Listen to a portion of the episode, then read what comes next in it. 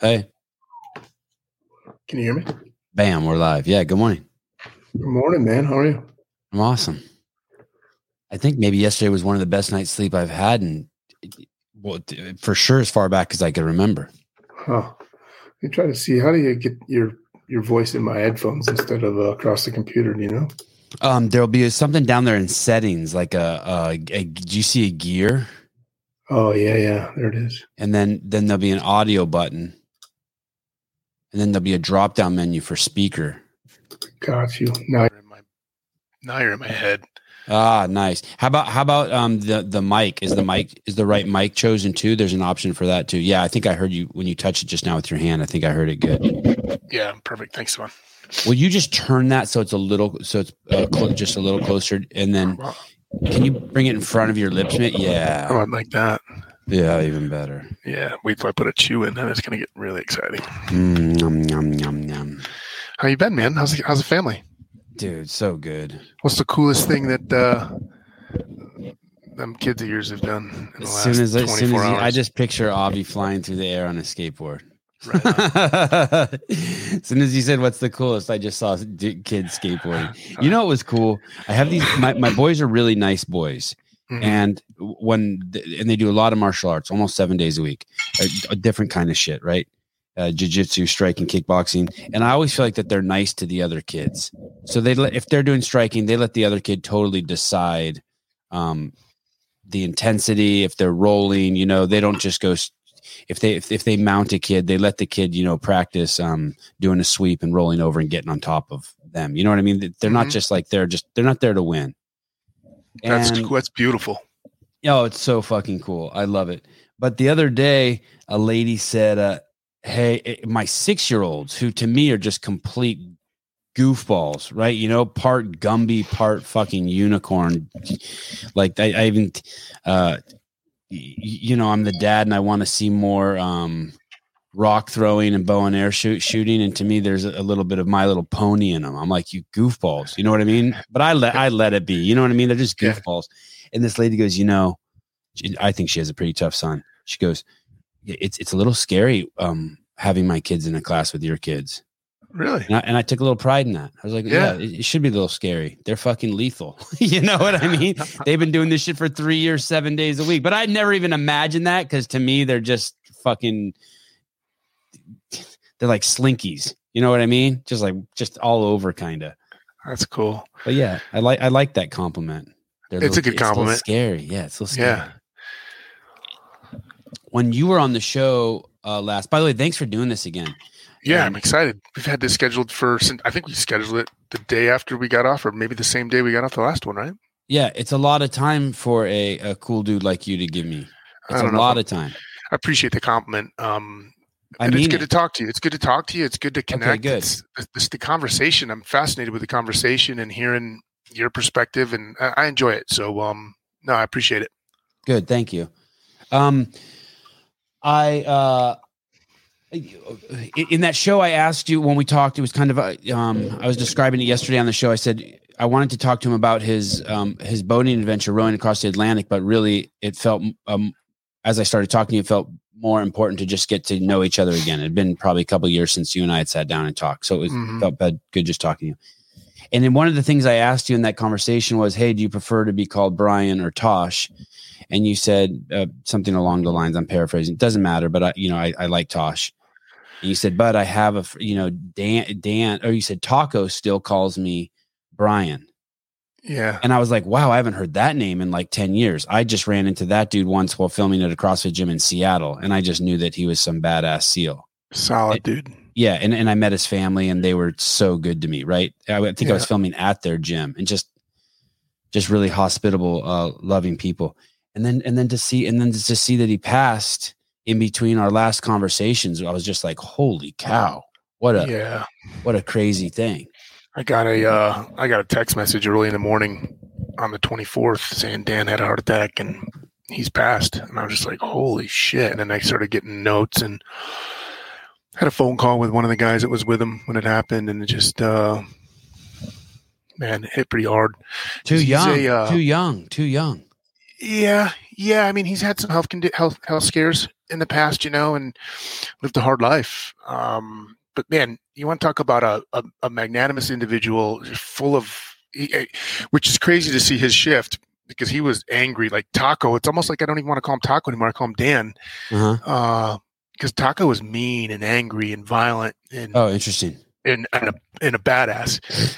And then he went and got some treatments and some therapies and and and all of that and counselings and uh, he did a he did a, a thing. I think it was an ayahuasca or an ibogaine adventure, and came back and like hundred percent different dude. Like he wasn't swearing, he wasn't drinking, he was full of love and beauty, and he was just as lethal.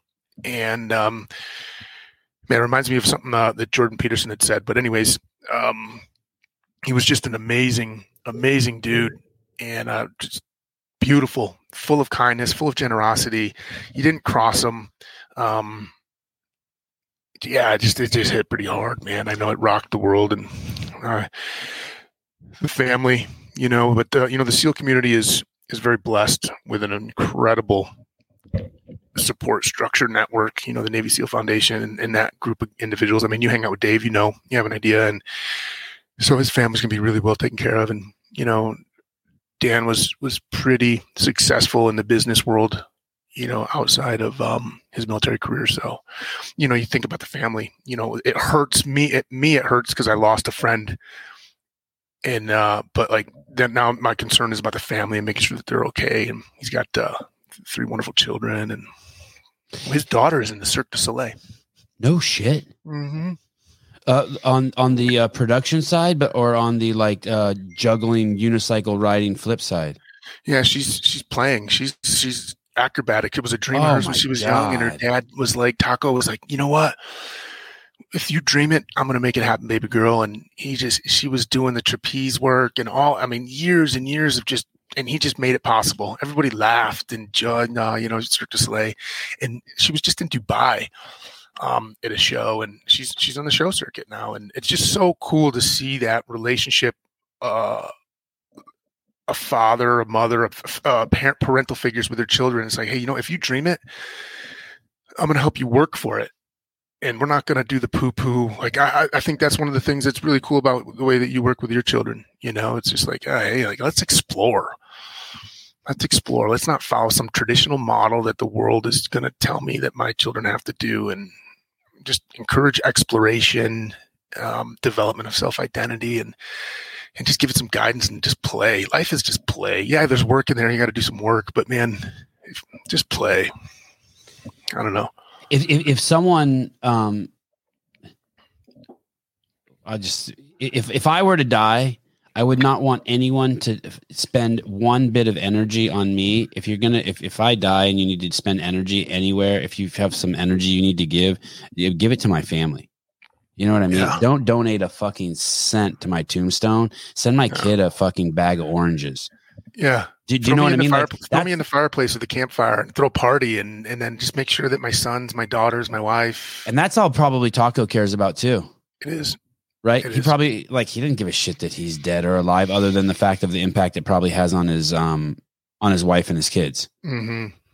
Like no one's yeah. Yeah, I would suppose that. Right, the kind of guy he was. Yeah, he loved his family. Man, he loved his family. Loved his loved his close friends, his inner circle. He just he just full of love, which was crazy. You know, when I first met Dan, uh, like wow, this fucking guy, like he eats fire, like man. And I didn't even know him at the top of his heyday. I don't think. And uh, I was really blessed to be with him through this transition that he made, and just so impressed with the man that he is and was and still is to me. I remember I uh, we were at a I was working a gig for him out in Idaho, and uh, first night guarding guarding a high profile target or no no oh, doing oh, a oh. doing I was at Shaw shooting as an instructor for him. Oh. But he did do that, right? Yeah, okay. yeah, yeah. He did a lot of personal security. Um, he helps. He, yeah. Anyways, um, and I went. I wasn't drinking. I had just stopped drinking. I was just kind of wrestling in my head. You know, I was going through some you know highs and lows. I was kind of in a low, and uh, I started drinking with Houston and and Repo and Kate. And next thing you know, it's they go to bed, Houston and I, and I mean we drank till eight o'clock in the morning. I passed out. We went out shooting and doing, and I showed up fucking damn near drunk still and for work.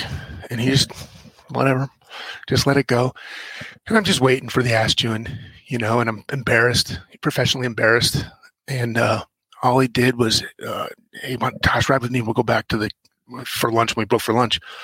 And we just pulled up onto a, a rise and we just talked, man. And he's like, hey, man, are you okay? I'm like, Dan, I'm so sorry. He's like, shut the fuck up, Tosh. Like, I don't, I don't care about that. Like, are you okay? Mm. Like, let's Mm. like, and man, I we we probably spent 45 minutes in that truck, and I'm coming, to, I'm coming to, I'm getting, I'm coming to tears right now thinking about the conversation. I mean, it was Yeah. that that impactful for me, and uh, I'm not gonna be all loud and say, "Oh, he saved my life." Like that's not it. But he he affected positive change for me in a, in a moment when I was struggling, and to have a friend like that to just be like, "Hey, dude, are you okay?" Felt good. Hey, that's some potent shit. There's this thing um you learn uh, really uh, high level communication and, and dealing with people. Uh, address the and I work with disabled adults, and this was a key to it. Address the person, not the behavior, and that's why that's why couples can't get along. They start they start reading into stuff like your wife does or your husband does, and you can't get along because you read into shit and you're not addressing the person. You're reading the behavior. It becomes about you instead of them, and he didn't do that. He addressed the person, not the behavior. I love that. I'm writing that down, bud. Right? He addressed you. He did like he uh, that takes um that takes some uh hardcore selflessness. Addresses the person, not the behavior. Crazy. yeah, there's a high level of emotional intelligence involved with. Yes, yes, that. that's the word I was looking for. Yes, crazy high level. Yeah, you're not getting sucked into their shit. You're you're you're um there uh Mother Teresa, you know, it's or it's attributed to her. Be nice to people because they're uh because you're a nice person, not because they're nice to you. And I feel the same way about being mean. Be mean to someone, not because you're supposed to be mean. Be mean because you want to be mean. Like if Yeah. you need to be mean to someone, be mean to them. But if you need to be nice to someone, be nice to them. But don't fucking do it because they're dictating the did they're dictating the reason why you're doing it. Hey, I'm nice to people because I'm just a nice person. Be an Mhm. asshole to me, I'm still nice. You can't change me. Yeah, and I think that's. I mean, this the circular conversation back to that thing I was talking about with Jordan Peterson, and it's like, Yeah, yeah, yeah. hey, like, you know, you should you should be capable of extreme violence, and you should be very very cautious of the individuals that look so gentle because they have their violence controlled. You know, um, I'm paraphrasing how I how I distorted it, and it's like I, some of the baddest, baddest, toughest, hardest, coolest, um, most capable people that I know are kind. They're gentle. They're kind, um, and they have the ability to flip this switch, and that's what makes you respect them so much because you're like, I know this person is in total control of himself, total control of his emotions, right? And we're talking specifically like anger and violence. And if he flips that switch, like you hold those people in awe, I think. I do. yeah, yeah, you know, yeah, yeah. There was a I came across um Will Grimes sent me a, a, a Instagram something something the other day, and it was um the actor who played Optimus Prime on Transformers. And I wrote it down. What's the um, guy's name? Will Grime. uh, a buddy of mine, his my buddy's name is Will. Uh, oh, oh. but he sent me an Instagram thing. I need to pull it up right now. It's the actor of who played Optimus Prime, and I wrote this quote down. I just can't find my index card where I wrote it down. It's on a green one right here. There's no hurry. Green index card. His name is Peter Cullen. Oh His yeah, okay. Brother. Was a captain in the Marine Corps, Vietnam, I think he was, and he was talking to him about whatever, whatever. Um, hey, you're going to Hollywood to play a hero, whatever, you know. And he said, "Hey, don't play this this bullshit hero that the macho thing. Like, be strong enough to be gentle. Be a hero that's Mm. be strong enough to be gentle." And I wrote that down yesterday, and I'm like, it's funny how the world works. Like, we're having this conversation out of the blue. We didn't talk beforehand, and I've got all these notes, and it's all about one thing. You it's like came the gods prepared. are the gods are just pushing energy to me right now to put me in check or something, you know, and just check in with my values and check in with how I'm living my life and amazing. Like this thing with Taco um, hit pretty hard for me. It's right on the it was the day before March 25th, which is the anniversary of of the ambush in, in Iraq. And I usually just spend the day by myself. And then to get that What day was that? March 21st? March 24th, Taco passed, and then But but the 25th ambush in, in Iraq, what was it? Was when? What- 25th. Yeah, Okay. and uh, so normally I'm, it's coming. You know it's coming. You start to feel it, and I just kind of do my own thing. Nicole was traveling, so I was home alone, and then uh, get hit with taco. Then the next day, the 25th, and it's just like, oh man. So, anyways, neither here nor there. Why why why does um oh, um that that that date um the, the ambush in in the Iraq how did that get stuck to an, a date? How did that get stuck to like like a like a birthday? How, how did that? You, you know what I mean? Like I don't know what day I was married. Don't I don't know too many days. I know what day I was born. I don't know what day I was married. I don't know what day. I barely can remember the day my kids were born. Right. Um, but that but that ambush in Iraq for you got uh, um, stuck to a number, and then you said you can actually feel it. Do you know how what the mechanism is in that? No, um, I'm sure there's signals and triggers um, as it builds up and gets closer to it. It's like you don't. Even, I don't even know what day it is half the time. Right, Monday, right. Friday. the Exactly. 21st, I don't 7th. picture you knowing except oh shit in three days I have a diesel days or oh shit I need to be on this program for rowing in order to be ready to row across the Atlantic. Yeah, I mean my calendar's always on the computer because I have to pull it back up. Like, oh, when is that? What day is it? But Right. I just get this. So the 25th was the day of the ambush, and also coincidentally, Armand McCormick, who was in the ambush, he's um, the godfather to my my son. Um, he was with us through the through the event. He was the driver of the vehicle. He uh, his birthday is the 25th as well. It's Well, crazy. Oh wow. Okay. right? So you got a lot of shit colliding. Yeah, and um, you know, inevitably there'll be an Instagram post that I'm tagged in, and then because other people and historians, whatever, and then it then it catches you. But just my body, like something, the power of the mind. I don't know the soul, the conscience, the what it is, but um, you just start feeling it. It's like, man, something's off, something's weird. Like, let me fight it. And It is tension. It's tight. It's tension. Mm-hmm.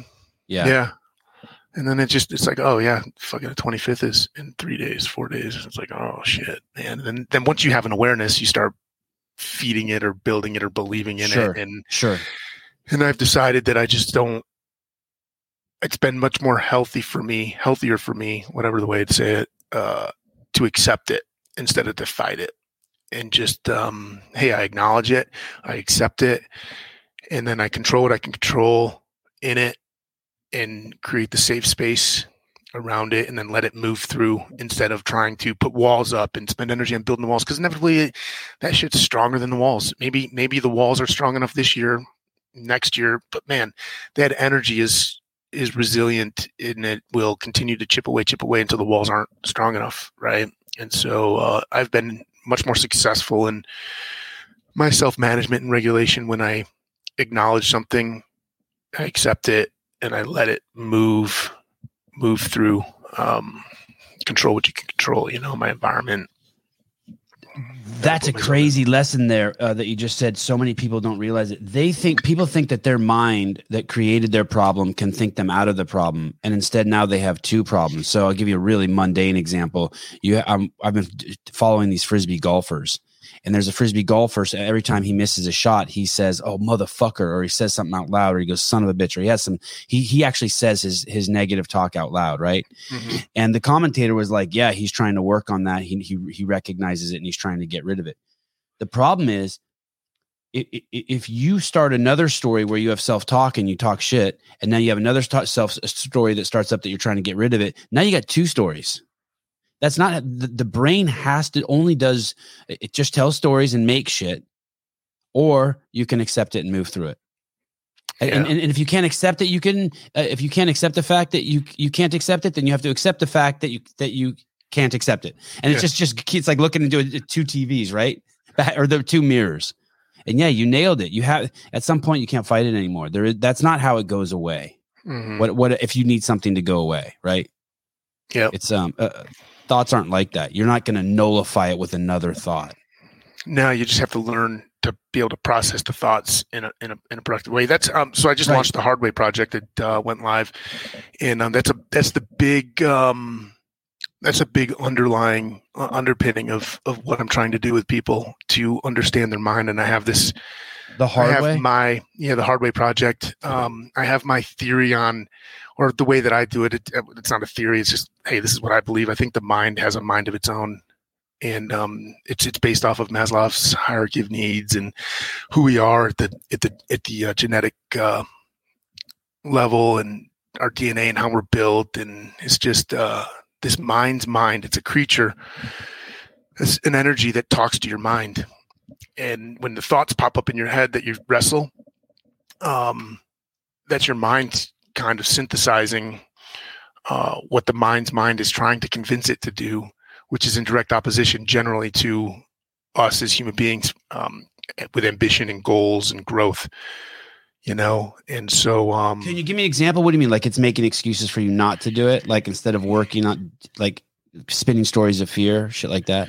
Yeah, you know, um, like say, you know, and I use I use working out. I use working out as an uh as the place, as the arena to get the mind's mind to talk and manifest in your mind to convince you to do something, and then I teach the skills and techniques to be able to process that and understand because you're never going to be firsthand privy to the conversation between your mind's mind and your mind. You just get the interpretation that your mind is giving you. So it's like you're doing something and you know you get a little voice in the back of your head oh you don't need to do that now like save that for later oh that's not important or oh just take a break or oh have that have that chocolate bar whatever the case may be right or ah you know take a break stop doing your sets Look right at your now. phone. Look at your phone. See who texts you. yeah anything you know and, it Yeah, yeah, and you yeah. know your ambitions your desires like hey that's not what's best suited for what i want to achieve right now Right. but there's some other thing convincing me to seek safety or seek comfort Right. um, to to indulge convenience, and so we try to we try to fight that,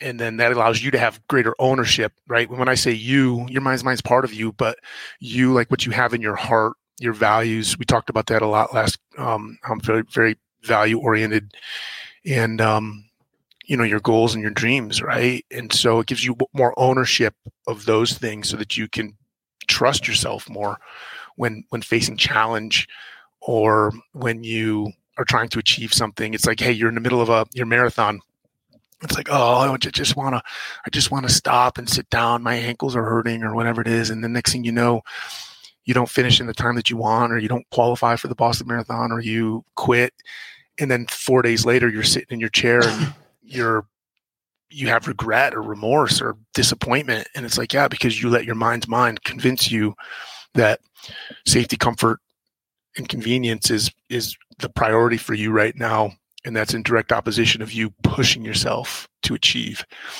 And so um it's it's the it's the bedrock of mediocrity. And so that's what we're doing with that. And um i'm excited man but that's all the stuff that we're talking about you know that little voice in the back of your head like what is that? You know a whole bunch of different people call it And, different and, things and how to deal and how to deal with it. Well, that's the big thing, right? Like first, I want to create awareness that that's what's happening and understand Right. how I process Right. the process, Right. and then teach you some techniques to be able to to wrestle with that a little bit, to hedge your bets against it, and develop to not necessarily defeat it, but but win in the moment, right? And um, it's all about winning in the moment. Winning in the moment. Hey, you know what? I should. I, I really feel like having a beer and then going to bed and putting on a on a show, but I really know like I have to get up on my computer real fast and knock out these three emails. Oh well, uh, and the difference is is you having a beer, going to bed, and watching a show versus you doing what you know you want to do. I thought you said going to bed and you. putting on a show. I was like, wow. Oh, yeah, well, do that too. Um, yeah. Anyway, I like what you said about becoming aware of it first too, because I think a lot of people aren't aware of their own little devil, and so they're reacting to it. Right? They don't even hear. Um, go check your phone. They're in the middle of a workout. Next thing you know, they are checking their phone. So I, the first thing is to become aware that, like, hey, you you had to have had a thought before you moved over and derailed your shit, hmm and you become aware of that. and, and and in this simple case, right? Like it's okay. I'm aware of it now. Well, now I can pick a strategy to to, to to win against that happening. Leave your phone in the car.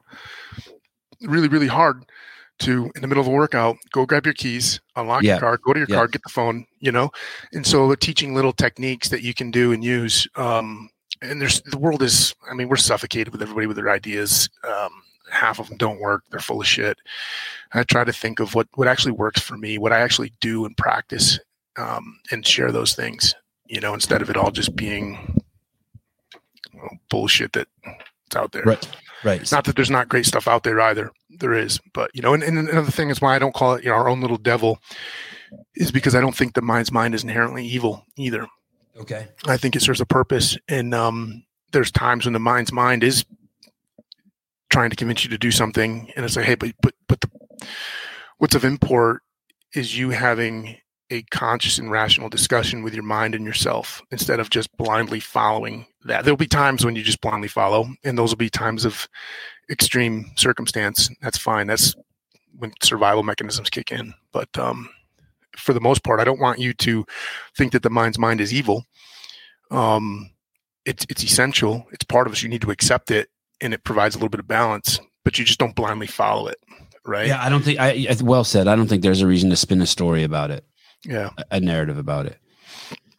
Yeah. What what when you were um two years before you decided to row across the it was two years before you jumped in the boat, right? You had this somehow it came to you that you were going to row across the Atlantic, and then there was a two year window before you got in the boat with your homies and started rowing. Is that right? Mm-hmm. That's about right. Yep, two two and a half.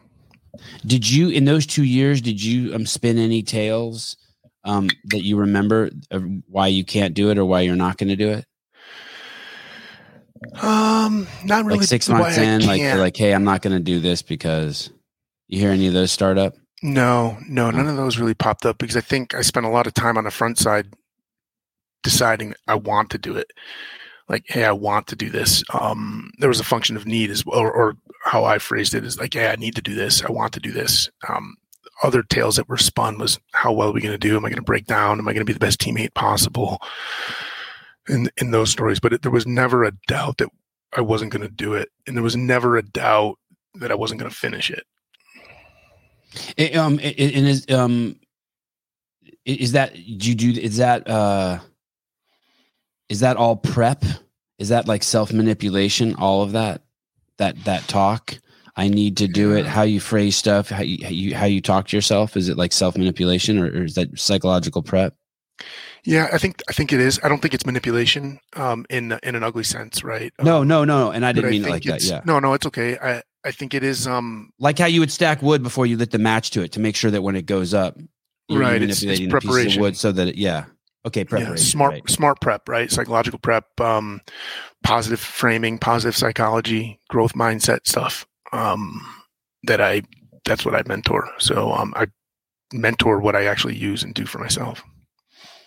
And then, and then that brings us to, to it. Why? How, how did that happen? Why, why would you? Um, there's so many ways to cross the um, Atlantic. It seems like such an unconventional th- uh, thing to do. There would be so much other safer ways. Like, so you wanted to go on a run. You didn't run up Mount Everest. You fucking ran in a Conex box. That seems uh, safe. you know why? Why you have kids? You have a wife. Uh, it, it just doesn't seem um, like a sound idea to me to row across uh, the Atlantic Ocean.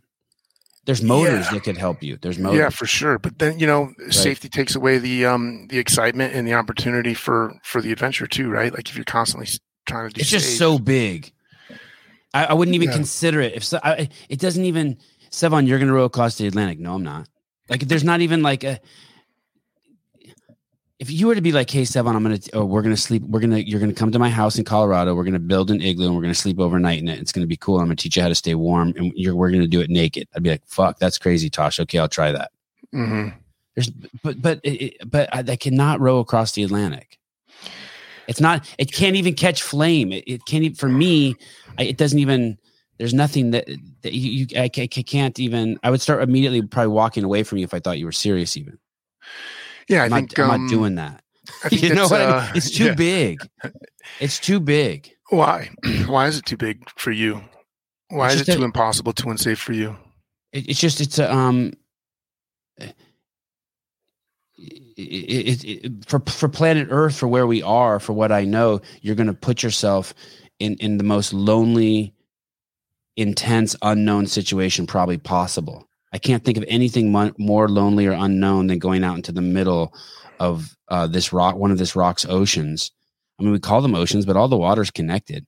Mhm. Going out into the to the way way unknown part, right? I mean, we've Mhm. been to the fucking moon, but there's parts of the ocean we don't even know what's in the our own fucking ocean. I know, right? That's crazy. I know it's nu- it's just nuts. And then to row it after so many men have have have worked to make it so we don't have to row it. We can fly over it. We can get in a fucking giant aircraft carrier that that a helicopter could bring you a bottle of Jack Daniels. I mean, there's like it's uh do you know why? Yeah. let me ask you this question: like, Yeah. Just because there's chainsaws doesn't mean that you don't pick up an axe and decide to just go chop a tree down with an axe. I agree. I agree. You know, um, I agree, but I'm probably too. Now that you mentioned that, I'm probably I would only chop down a tree with an axe out of absolute necessity because I would be afraid that that fucking thing would fall on me, that I'd do something wrong. All right. Well, I mean, absolute necessity can be because you need the wood and you don't have Right. a chainsaw, or absolute right. necessity could be because you need to Shelter and that fire. experience and Oh, okay. and f- for some for some emotional psychological reason, right? And then you just need to have that challenge. And I would say that the ocean seemed so huge and big, and like the safety thing and all the stuff that you're talking about is look at look at your experiences that you have accrued through your lifetime in physical endeavors like this versus mine.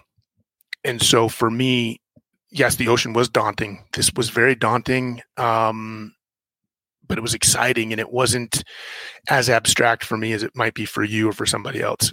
And I could Yeah, tell you that you could do it, Sevan. I know you could do it, but the sum total, uh, you know, the the, the repository of your work that you've done in, in in sort of these things is much smaller than mine. So I have greater reference, um, and it's not as much of a stretch goal for me as it might be for some other individual. Um, and that doesn't mean to say that the people that are rowing across the ocean right now, like Bernie's still on the ocean right now. I just got a ping today that he's um, getting is? close. This guy Bernie, he's late sixties, and he's um, got this boat called the Boat of Hope, and he's doing it for um for He children. left at the same time you guys did. Yeah, yeah, rowing solo, all by himself. Um, but he's he's really, Oh really my fueled and powered inside with Oh purpose. Yeah, and his purpose is beautiful. Um, but yeah, you He know, when it first food and water for that. How many days has he been out there? over a hundred, but I think they had to resupply him. Um, Wow. I'm not sp- certain, but I think they had to because they were taking so long. There's a there was a there was three boats still on the water as of maybe last week. One of one or two of them had finished. I think Bernie might be the last one out there, but um, they've taken a lot longer than anticipated. So they I think they got a resupply. But um, He's a 60 year old man. yeah, mm-hmm. mid sixties. I Oh, would would you do that? Man, there's something in the back of my head saying maybe that would be good for me. It's a little spooky, but the fact that it's a little spooky and I initially want to shy away from it, you know, flinch means maybe I need to think about it a little bit more instead of just um, blindly flinching and being okay with the flinch or the, the turning my back on it. So, you know, I think about it, but you know, there's a lot of other votes that get involved with undertaking huge endeavors like that you know like uh, what's the purpose? What's the reason? Am i am i you know whatever um so but yeah it's it's it's wickedly impressive. It's way more impressive than anything that we did as a team of four you know um him out there alone still out there doing it. It's it's cool. Um, you know, Serena Williams goes to tennis practice, right? Great. May, they say she's the greatest athlete who ever, like, greatest single sport athlete who ever lived. Hmm. No, no one's done what she's done in her sport. And blah blah blah. Her, the people sing her praises like crazy. And then she goes to practice, and if she's not failing, right? Sometimes you think if you're not failing, you're not getting better. Like that makes so much sense, right? Like if you're not trying to brush your teeth, if you're not trying to throw do something with your left hand every day, then you're probably you might not be getting better. Yeah, I'm gonna I'm a I'm a nitpicker because I like to make like I would I wouldn't use the word failing. Um, but if you're not challenged, like if you're not pushing yourself up against your thresholds every single day, it, it one and one thing or ten things or whatever, um, you're not growing. And uh, so if you're not failing a if you're not failing a bench press or a back squat or a if you're not trying to learn a new serve in tennis or like you like you succeeded you rode across right hmm but you still grew as a person but you didn't but you didn't fail No. Uh, well, you know, we didn't achieve our goal. And and hey, when you when you don't complete a rep at the back squat, it's not a failure. I don't believe that. I'm not just playing words and being cute. I, I don't call it a failure. I, I call it as an opportunity for awareness. It's uh, okay, cool. Ten reps at X weight is just too much. I've only got nine in me. I've I've just identified my limit. but if you're not doing that you're not to push again to to achieve that limit. I don't call that a failure. You know, there are failures that we that we but the have. failure what i'm suggesting would be if you got all 10 If I got all ten and wasn't challenged, and it was like, hey, I could have got twelve, but I stopped at ten. It's like, okay, well, that wasn't a challenge. Maybe it was developmental. I don't know physically, but like, hey, why not put five more pounds on that thing and try to do it for ten, and and just constantly kind of push, constantly push, push. It's like if you have the ability to do a hundred pound back squat, and that's all you do is hundred pound back squats, but you have the ability to do 180 pound back squats. Is there any benefit for doing the hundred pounds? Maybe, but maybe the benefit's only this much. Why not do the 170 and get this much? Why not try 185 and get this much? You know, um, I'm I'm a big fan of you have to be challenged. You you should seek challenge, not shy away from it. Don't try to do just the things that you're good at that you know that you can accomplish. Um, push yourself to be challenged, and then what that does is helps you identify. Okay, what other resources do I need? Who else can I leverage for support? Um, or hey, maybe it's just a self awareness. Like I don't know what my limit is. If I've never tried to do it, I don't know to what degree I'm capable. Now, we don't want to create these challenges that are so far outside of our capability that we flounder. And then the the negative effects from not accomplishing what you set out to do is greater than the positives, right? So there's sort of um, appropriate scaling if we're going to talk CrossFit, right? Um, there's no sense of putting, you know, your 80 year old mom and have her do Fran RX when she can barely do a freaking squat. You know what I mean? It's like, hey, let's scale this thing so that she's still getting the benefit and it's and it's appropriate. It's going to push her. It's going to challenge her, right? Um, so, anyways, A lot of my thought processes really come from what I was presented to with Greg in the CrossFit community back when I first stumbled on CrossFit. It reinforced the way that I believed about things, but it really made you know listening to Greg talk at the seminars really like the words that he uses and how he how he defines things and articulates them. I was like, man, that is awesome. And it's and, and that's just physical training, but man, it applies so much to where I'm really excited in leadership and and helping people in the in the psychological and emotional space as well. Yeah, I took all that stuff and kind of uh, converted it, put it through the transcoder ring to d- raising kids, right? Yeah. Like the, what he was saying, you could you could sort of adapt and start pointing anywhere. Mm-hmm. It makes it so With the- beautiful. When when when um, someone has the idea, right? uh, You were talking about catching, uh, seeing those things, um, see, seeing that mind talk, right? That you might either just react to, or uh, you know, and we were using the cell phone as the example, right? You're in the middle of a workout and you go check your cell phone, and then you decide, you well, you know what I'm going to do to mitigate that? I'm going to put the cell phone in the car. But now the benefit is, is you don't check your cell phone, but you catch yourself wanting to check your cell phone. So now you've become aware of the thought, and that's a win, right? Mm-hmm. and I always I always trip on tattoos like that too. Like, hey, someone wanted to get a tattoo. How much thought did you how, did you try to watch and see where that thought came from? Like, where did that come from? That you want someone to take an impermanent thought and now make it permanent on your body? That's Yeah. the, where did wh- what's the catalyst for that? Do you know, as those examples, what the catalyst is for getting in a boat and rowing across the Atlantic? Can, can you see what is the deepest place that you see it coming from? Yeah, it's adventure, it's exploration, um, it's challenge. It's um, hey, this is a little bit bigger than the last thing I did. Well, a lot bigger. Um, who am I? Who am I? Like always trying to figure out, am I really who I think I am? Um, Me, explain that to me. Who am I? Like, yeah, I like this. Um, it was. did it ever scare you? Sorry, Tosh. Let me ask you. Did it ever scare you when you first heard it? And that's why you embraced it. You saw. Here's. I'm going to speculate that maybe it scared the shit out of you, but you're programmed to embrace anything you see that scares the shit out of you to turn and face it. Like fuck you. What? Yeah, I wouldn't use word again. I won't use word scare. Um, Yeah. Okay. but but it was spooky. It was like, oh shit, what the? And I remember the conversation. Um, and again, it goes back to Dan Taco.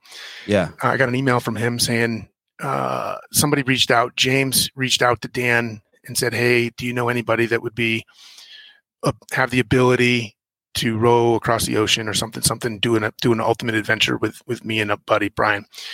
And uh, Dan put them in touch with Chris Smith, myself. I don't know a couple other people probably, and um, James reached out to somebody else, and Chris's name came up. My name came up, so they interviewed us on a Zoom call. Chris and I, and we were talking. Like, yeah, hey, like I'd love to do something. Yeah, I'm in. I'm in for something crazy, something big. Like, let's. I thought we were going to design something, right? Like we were going to trek across the Rockies in the middle of winter or something, you know. And so, next thing you know, they're like, hey, well, have you ever heard about this race? I'm like, no, I never heard about that. Row across the ocean. I've never heard anybody row a boat across the ocean. And then I started looking into it a little bit. I'm like, oh wow, that's man, I'm not I'm not afraid of the ocean. I respect it. I've seen it turn and do some wild things. I'm not a phenomenal swimmer. Uh, you know, my mind immediately went to those places. And I was like, huh, man, I wonder what's possibility, you know? Um, possibility. Could I? Could I even do that?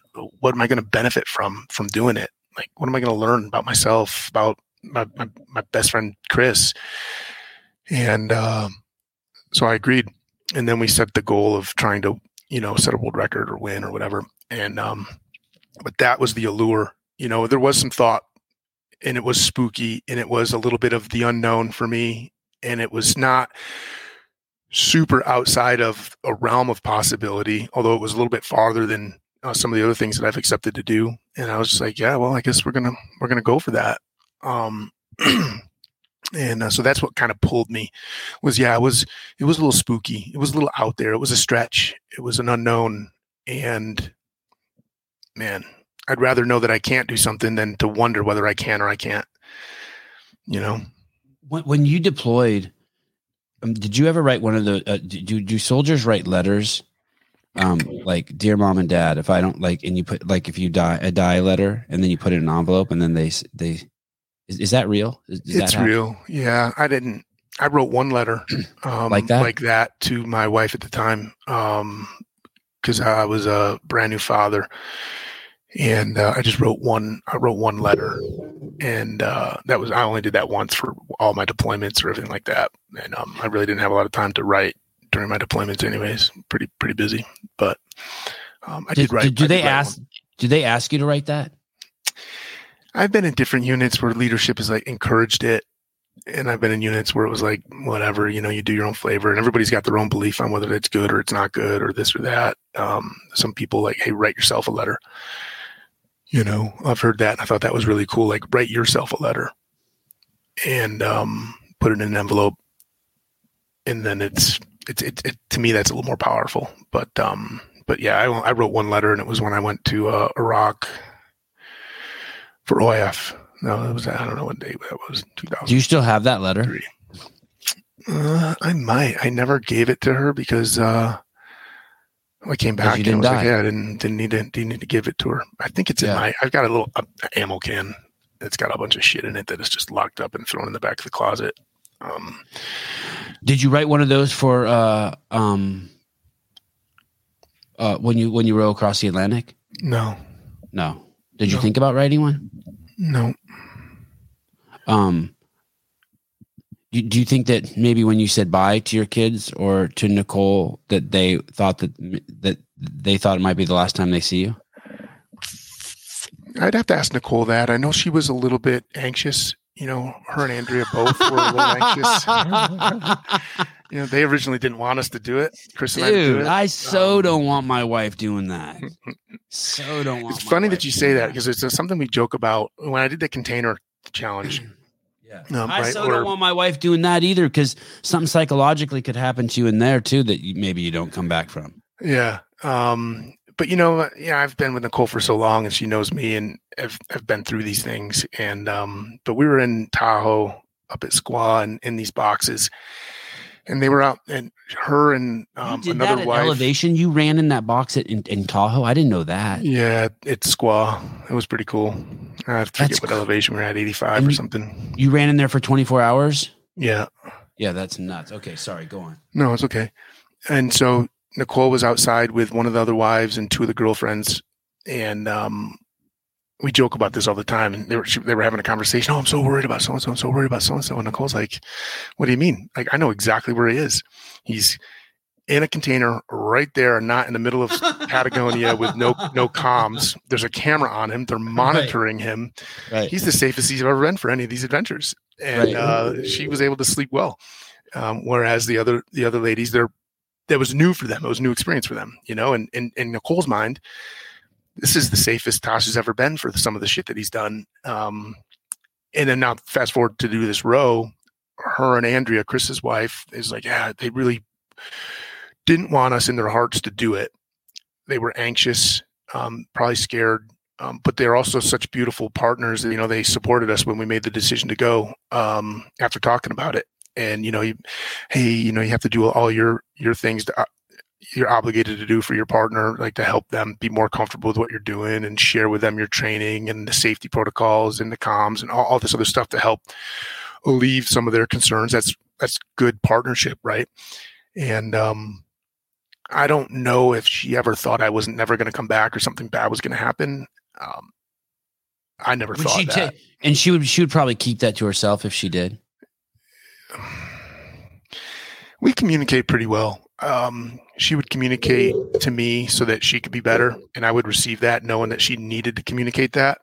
Right. And um, she also doesn't communicate certain things that she knows might have a negative effect on me performing. For me, not yeah, that's what. I was thinking. Right. I, I'll save this. I'll write this down and tell him when he gets back. hmm So like we had a we had a talk before I went. I want no news. I want no bad news when I get out on the row. I'll get it all when I get back. Y- y- And- you told her that. Yeah, and Like, and- don't tell me our dog got eaten by a bear. Yep. Um, I don't want to know anything. Okay, right. You, you cut your finger off in the kitchen. Just put, just get that shit taxidermied. I'll look at it when I come back. Mm-hmm. Yeah, I totally agree. Smart move. And what? Well, now and then Chris had a different strategy. He was like, "Well, I would rather know because I know that that's better for my wife to share it for me. He's a I good can- dude. I can What a manage good it. dude. And if something happens, I want I want them to know that I'm okay. And Uh, and I'm like, okay, hey cool. And and I've respected that. It got me thinking about it a Yeah. lot. And Yeah, I really, totally got me thinking just now. I'm like, God, I'm a bitch. yeah, right. I'm being selfish because I don't want to know anything. Yeah. Whereas Chris was being selfless and was Yeah. like, well, if she feels like she needs to tell me something, I want to be strong enough. I banged your, I banged your brother. you always go there. so, and and funny enough, two days before, well, it was three days before I found out, um, before we were starting the row, um, our dog Theo just got really sick. The can- we didn't know she had some cancers, and it just just exploded, and she her health went boom. Two days before your departure. Yeah, three uh, three days I found out, and then we we had to put her down, and um, You had one of those giant white dogs, right? What is it? Great. yeah, a Maremma, uh, basically a Great Pyrenees. Okay. and she was man i was so close to her and connected i mean and uh, it was hard for her to tell me she didn't know whether to tell me or not tell me and she was going through through some, through some things and i felt it when i was talking to her texting her and i was like hey like you sure you want to know i'm like well yeah like let's go i'm not on the boat yet let's deal with it and so i had to go through with euthanizing our dog and while i was on video never got to say goodbye It just felt Yeah. felt Yeah. horrible. I feel horrible still. Like there's a big void in my life right now. And also knowing that it was good that I decided to be involved so that I could be a support structure Yeah. for her so that she didn't have to keep it in for who knows how long I'm going to be on the ocean, you know? Right. And so it is actually interesting that um, even though I didn't want to know anything while I was rowing, right before going, we dealt with it. Um, and then we just trusted that my ability to compartmentalize process manage that i would be able to set that here and have it not affect my rope and, and that's where nicole was concerned. She didn't want it to affect me while i was on the ocean when i needed to be good. Yeah. and um and that's one thing that we practice in our life. I mean we do it's it's it's it's habit is we never say hey okay hey be safe right? I don't want you to be safe. I want you to be good Mm. right? I want you to be smart. And when i tell my my kids goodbye or they're getting ready to get in the car and go someplace hey drive safe i don't tell them to drive safe. I tell them to drive smart. Because i think if you're smart safety's nested in that. And i would rather you be smart than safe. Um and so it's just something that i've habituated in my life in the lives of the, my immediate uh, family and friends. And we just don't say be safe and be smart When good. my when my kids climb, I always say to them, "Man, your hands are strong," instead of "Don't fall." Right? Wow, yeah I It's- cannot. I mean, uh, your hand. God, you guys always impress me with how much confidence you have in your hands. I mean, really, Mhm. inside, I'm scared shitless. right it's but I do believe that. But I do believe that they have incredibly strong hands. Mhm. They've been hanging and climbing their whole life, you know, from gymnastics rings and shit. But I do want to say don't fall, but I quickly convert it. You're right. Like Yeah. don't fall. What the I fuck does learned that, that. mean? I learned this freezing, um, I don't know, maybe 20 years ago. And the whole, hey, you know why you forget your car keys? Is because you said, hey, don't forget your car keys. Instead of saying, hey, Oh. remember your car keys. And then you're going to remember your car keys. And it's crazy, just that subtle, mundane little is about car keys, right? Or, hey, don't forget it's your mom's birthday tomorrow. Oh, shit. Guess what? And then you forget. It's like, hey, Right. remember it's your mom's birthday tomorrow. Oh, shit. So you're, and it, you know what? It's crazy because it's right with uh, cueing at the level one seminars in CrossFit, right? Don't say, hey, your back is all bendy, bendy. Say, hey, tighten your abs, you know, or whatever. You give a cue that affects positive, right, of what you want them to do instead of reinforcing what they're doing or reinforcing what you don't want them to do. Cue the direction you want to go. It's uh, riding a bike. You know, you're riding a bike and you're trying to ride on this white line. There's a steep cliff off to the right hand side, and there's massive traffic on your left hand side. And so you're riding your bike, you're riding your bike, and you're looking to the right, like, oh shit, I don't want to go down there. And while you're looking down there, you start going in the direction that you look. And then you're driving and you're riding and you're looking to the left and you're like, oh shit, like don't go into traffic, don't go into traffic. And inevitably you swerve into traffic. Look where you want to go. Motorcycle riding. Or you know in bikes when you're on those bike trails and there's the steel pole as you cross the street? Yeah. like never look at the pole. Like right No. look between it but someone has to tell you that. Yeah. Be like aware I, of, no I didn't figure that pole. out on my own. Someone's like hey don't look at the pole you'll hit it. And I'm like where should I look? In between. Oh no shit. Yeah. Yeah. and then you just go perfectly through. You don't even it's like magic. Your your body your eh, there's there's this energy in here that just guides you. It i mean i've learned Yeah. it in archery working with john dudley um it's it's mark mcgwire visualizing um when he was home run smashing. Um you you listen to people that walk tight ropes across the grand canyon. It's like hey i'm not looking where i don't want to go. I'm aware right? I'm not ignoring it um, or being ignorant to it but i'm looking exactly where i want to go. You want to walk a straight line? Look the straight line that you want to walk you know? Um, and, I, and that's in the physical world. And i started to make the tie-ins and the connections to the psychological space as well for emotions moods feelings values all these other things um, look that direction. It's it's power positive psychology is all all wraps up into. You know just um i was always good at um uh, crumpling up a piece of paper.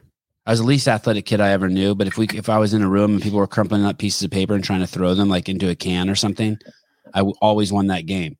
And i don't know how i won it but i knew one thing i had i never thought about how i threw the paper i just looked ex- i just trusted my eyes do not take your eyes off exactly where you want to go i just walked into a uh, uh, a Jamba Juice the other day, and these kids were shooting from like ten feet away, and I had my three boys there. I go, watch this, and I was like completely on the other side. I shot it over these high school boys' head into the trash, and everyone's like, "Holy shit!" My kids are like, "How do you do it?" I'm like, "I don't know, but I never take my eyes off the target Mhm. ever.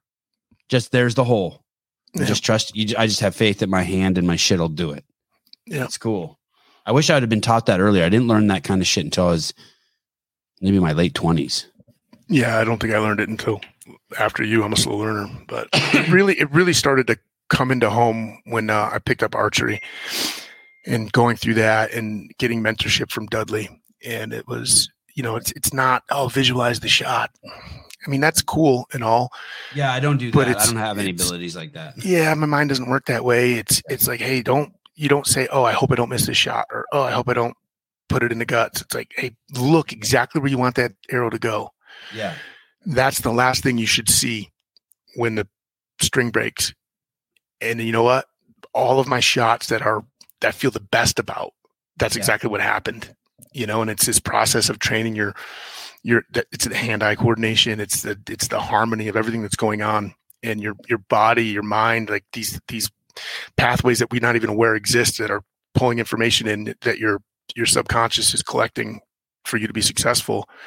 It's making the corrections. Don't sit there and concentrate. Oh well, the wind's blowing so hard left to right or whatever. Like look exactly where you want the arrow to go. Like make your decision where to hold over or whatever. But focus on that and let all that other stuff disappear. And the rest of you is just going to take over, and your shot's going to be brilliant. And I've watched I've watched him. I've watched Kevin Wilkie do some amazing things. I got to tell you the story. So Kevin Wilkie, another pro archer, um, medalist at the World Games.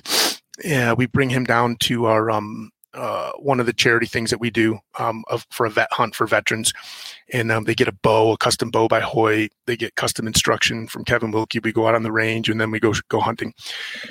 And we're out on a range day, shooting this 3D target. It was a Velociraptor, actually, a really big target. And we put a What Two state is this? Where is this? down in Texas. I take them. Oh, okay. Um, there's a three inch pasty that we put on. It's bright orange, and we stick it where we want everybody to shoot. We were off like 75 yards or 80 yards or something. We're all shooting. That's far, right? That's far. Yeah, it's a good stretch, especially for a lot of first time shooters. Um, but that just you know demonstrates the quality of instruction that Kevin gives. And uh, he puts one in at 11 o'clock, right just inside the ring of the pasty. So at 80 yards in a three inch circle, Wow. He's right on the edge. Boom. We go up, we pull the arrows, we're coming back, we're talking, whatever. And I think, I bet you five bucks you can't put it in the exact same hole. You can't do it again. And uh, he looked at me and I'm like, no, I mean, exact same hole, not touching, not half in, half out, exact same hole.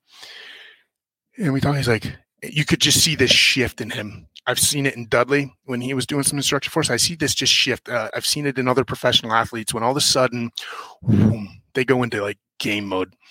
I've seen it in the battlefield. And so we get back there. He draws and he's looking, and I'm thinking he's getting ready to shoot. And then he like he does this other breath and he just leans into it and then he releases. And he just looks at me and he smiles. I'm like, fuck, you didn't do it. We walk up there and no shit, Sevan. He put a Second arrow in the exact same hole. Well, that's that's kind of vulgar. Right. he put a second arrow in the exact same hole as the first arrow. No, completely exactly, right? And I was just like, whoa. And we talked about it. We talked about the psychology and the things and stuff like that. And he was just like, what happened when I thought you were going to release? He's like, yeah, that's funny you said that because I thought it was there, but I could do better. And so I just leaned into it one more time and really focused in on that hole, not this hole, this Yeah. hole. Yeah. And then boom, he did it. And I was like, whoa, it was wild. Does anyone know why that works? You know, Dudley says it because um when when you get to that state, you, you trust your body and everything, and it's and again, it's absorbing all these signals that we're not even aware. Your subconscious, Right. and it's like, hey, you- mm, and then and then when it releases, your body was doing things to make it exactly perfect, um, that you're not even aware of. Um, it takes a lot of training, a lot of practice, Right. Um, and a whole bunch of other things, reps on reps on reps. I mean, he's a What about faith? archer, Do you think faith plays a role in it? I do belief. You ever use that word? Do you use that word faith? I use the word belief. belief. Yep. Yep. Why don't you use faith? Just out of curiosity. Not, not, and Mm. I'm not, I'm not challenging you. I'm just Yeah, curious no. if there's something what you think about that word. Uh, I think I think faith is uh to me, you know, I'm a word weirdo. Um Me too, has me to too. do with uh like some spiritual something un like just kind of fucking out there. I don't know, just blind. It's just it's sort of blind and you have to do it. I think there's a place Yeah. for it. Um but Complete trust or confidence in something. yeah. And and usually I, I when I look at faith, I, I kind of tie it to religion, Right. you know. Um and I'm yeah, that's what I'm thinking. Do you think it cultivates faith? uh, Um, those type of practices that you just Well, mentioned. Well, would you say you have you have faith in yourself, or do you say you have belief in yourself? In myself, I have belief. Right. and that's why But maybe in the outside world, I think I have faith. faith in things that you don't know, don't have control. Yeah, th- things I don't have aware- control over. Yeah, You know, it's blind faith, right? Like I don't know, yeah. is is God real? Like, right, but you just have to have faith. Like, right. oh, eh. I'm I'm I'm a much more I like to use the word belief because I believe I, I think that it's more like, hey, I believe in myself, and and maybe I'm not. I'm obviously I'm not Webster, so you know he can define the words how he wants to, but I pick and choose certain words and to use certain words because of the impact and the effect that it has for me in the way that I process and do things.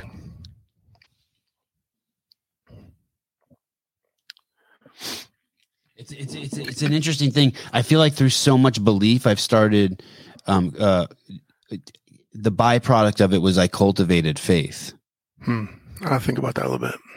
So Like much just- belief that it's cultivated faith. Yeah, and it goes back to that question. I'm not sure how it. I'm not sure how things are working, but they seem to just always be working out as long as I believe they're going to work out. Hmm. But I, but sometimes it's kind of like, holy shit, that went in the same hole again. Yeah. And it's like you see it so many times and you start to uh maybe, maybe it's just a, uh, a placeholder for something that i just can't get my head around because i don't have an explanation for it That could be it. When I'm getting ready to make my shot and I think that I'm getting ready, the arrow's going to break. It's like, I believe, I believe this is going to go right there. I, I don't necessarily think like I have faith, but maybe, maybe the two words are just so close and synonymous. Um, I just keep them, I just keep them separated for reasons that maybe I'm not articulating quite well. Wh- when you um if, if you want to be a, uh, a yoga instructor you have to do like um yoga training uh certifications right? And then like Mhm. you, you do one in india it's like back bending and then you do one in you know in Telluride up in the mountains and it's like different poses and you go and, and you know what i mean? You learn all the then you go to one in newport beach california it's on breathing and and you accumulate you accumulate all of these uh, certificates so that you can uh, teach the, the the yoga for you that that that sail across the atlantic i think was uh a seminar for you i was thinking. I like that. I like it that. was it was a um it was it was like uh what, what are they called C, continued education ceu continued edu- or cet continued education training that you Mhm. have this you have these things that you do um uh, like what, the one we just talked about um the hardway project Yep. um there are these things that you're involved with and that was uh continued education training that it really it was that even before it was being um successful. Like you have to maintain a certain level of challenges and experiences that you have to put yourself through for you to be potent in your and, and reputable and competent potent reputable and competent in your day job. And relevant and yeah, credible. Right, Like, I- relevant, I, yeah. deal with self i'm not saying consciously you do that but at, at, at how old are you you're 50 45 48. Yeah, 48. 49 here coming up. Yeah. at 48 i think i was thinking oh he realizes that now his while other people were doing all these other classes and this so that they could be yoga teacher your life has become oh shit you did all of these things that maybe just happened out of blind faith that allowed you then to come to the present and teach these uh, what you need to teach now i Mhm. mean that that's what you are right you're this accumulation of some uh of challenges and difficulties and hardships and skills that now you're it, you've turned into a um a class for sharing right a pro- professionalized Yeah, I like that. Um, digging in a little because it's something that I've been working on, exploring, understanding, and um, I wrestle with self doubt. I wrestle with um, being relevant and credible, and you know we're we're so suffocated by so many other people that are sharing shit. I'm like, "That's fucking full of shit. That's bullshit. They don't have half the fucking experience. And then there's like this, oh well, and then I, is that ego coming in now? Um, and there's judgment and ego and and I don't like that. And I'm always, and I have, I've had this saying for a long time. I'm back from when I was an instructor at the infantry officers course, and it was, um, don't believe your own bullshit. Like, okay, hey, so you did it once or you did this. That doesn't give you complete expert or authority in, in all of these things. Um, you don't know if it was luck or not or whatever, you know, and I, I just, these things bounce around to me and say, Hey, who, what are, who are you trying to, what are you trying to prove and who are you trying to prove it to and why? In those conversations, questions and conversations are in my head all the time. And it's like, well, why do you keep doing these things? And it's like, well, I want to I, I don't want to be that guy that just says what I used to do 20 years ago. Like I still do it. I believe in it. I believe in it so much. And, and I want to be credible and well, you have so much credibility. And, you know, I did a, I did a podcast with, um, Sherwood and Boz, oh, like two weeks ago. And Pat said, Hey, Tosh, could you write down a list of all the shit that you've done? And I'm like, yeah, oh, I was I thinking that started, too. And I started yeah. writing them down and I sent yeah. this list. And I was building this list. I'm this like, is before you went on the podcast. Yeah, he um, uh-huh. he said, "Hey, just I just want to get an idea," and I started building that list out, and I'm like, "Holy shit!" Yeah. And then I started thinking, like, how did what was the progression? Because you look at all these things, you're like, "Oh my god, this, this, and this." Well, it's it's it's more recent in the progression. It's constantly building up, building up, building up, building up, and man, you got more credibility across these things in this domain than anybody I've talked to. And it's like, yeah, I, I guess. And like, how come I didn't know him? Well, I don't advertise. You're 48. It. You're know, 48. Right? and it doesn't make my experiences better than anybody else's. It just make them yeah. mine and they're unique to yeah. me. Uh, yeah. in the in the combination and the collection of them and the way that I think makes them unique to me and um sharing the lessons and the learn learnings that I've had along the journey is is important. Um and again like it's not a comparison to other people as much as it's like, hey, this is mine and this is how I've done it and processed it. And this is my resume, so to speak. You have different ones, and hey, maybe I'm attractive to you, this audience, and you're attracted to this audience, or that audience is attracted to you, and it, there's space for it all, you know. Um, and so, but I started looking at that, and I'm like, man, like Tosh, like, when are you going to start believing in yourself? Like, when are you going to stop wrestling with, are you this or are you that? Um, and just start sharing. And so that was um, a big, a big piece for me with the hard way, you know, and, and you know, obviously conversations with Bill Henniger and, and, and he's just an amazing dude in his support. What do you mean but, conversations? Um, Does Bill talk? Oh yeah. Yeah. He talks. yeah. He's awesome. He's, he's, he is fucking awesome.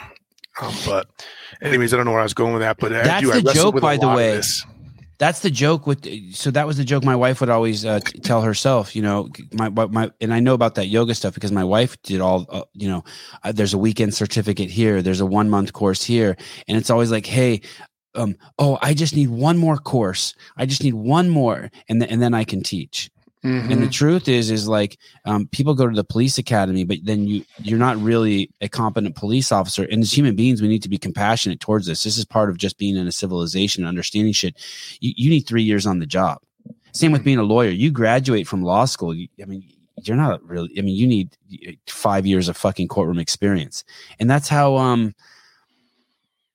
You, yeah, you have all of this experience, life experience and now it's time to share it. That's what I, I, I bring this up to you because that's exactly what I feel like I did 50 years on planet Earth. And now somehow I'm parlaying that into I mean, God bless the fucking internet and podcasts and, and, and, and social media for that. Yeah.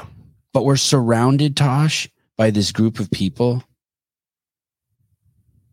who is saying stuff and people are believing it, but they're not showing it to you. I'm you, give you an example. Um, I, I, I'm I'm I'm Tosh, and being vulnerable is very important, and that is where you dip into power. And I just want you to know that my life isn't perfect, and um, th- things can get hard, and and I persevere through them. And and then you go on for 15 minutes and and and, and that that is what we're swimming in that fucking when i go somewhere they don't make me feel comfortable well, i still don't know anything but when you tell me i'm about to get on a fucking boat to cross the atlantic and my dog died and i see a tear going down your face and you're like i still haven't processed it i don't need you to tell me that um being vulnerable is important I don't need you to tell me that you're vulnerable. I didn't watch a 20 minute YouTube video on you telling me you're vulnerable. I just got it. Mm-hmm.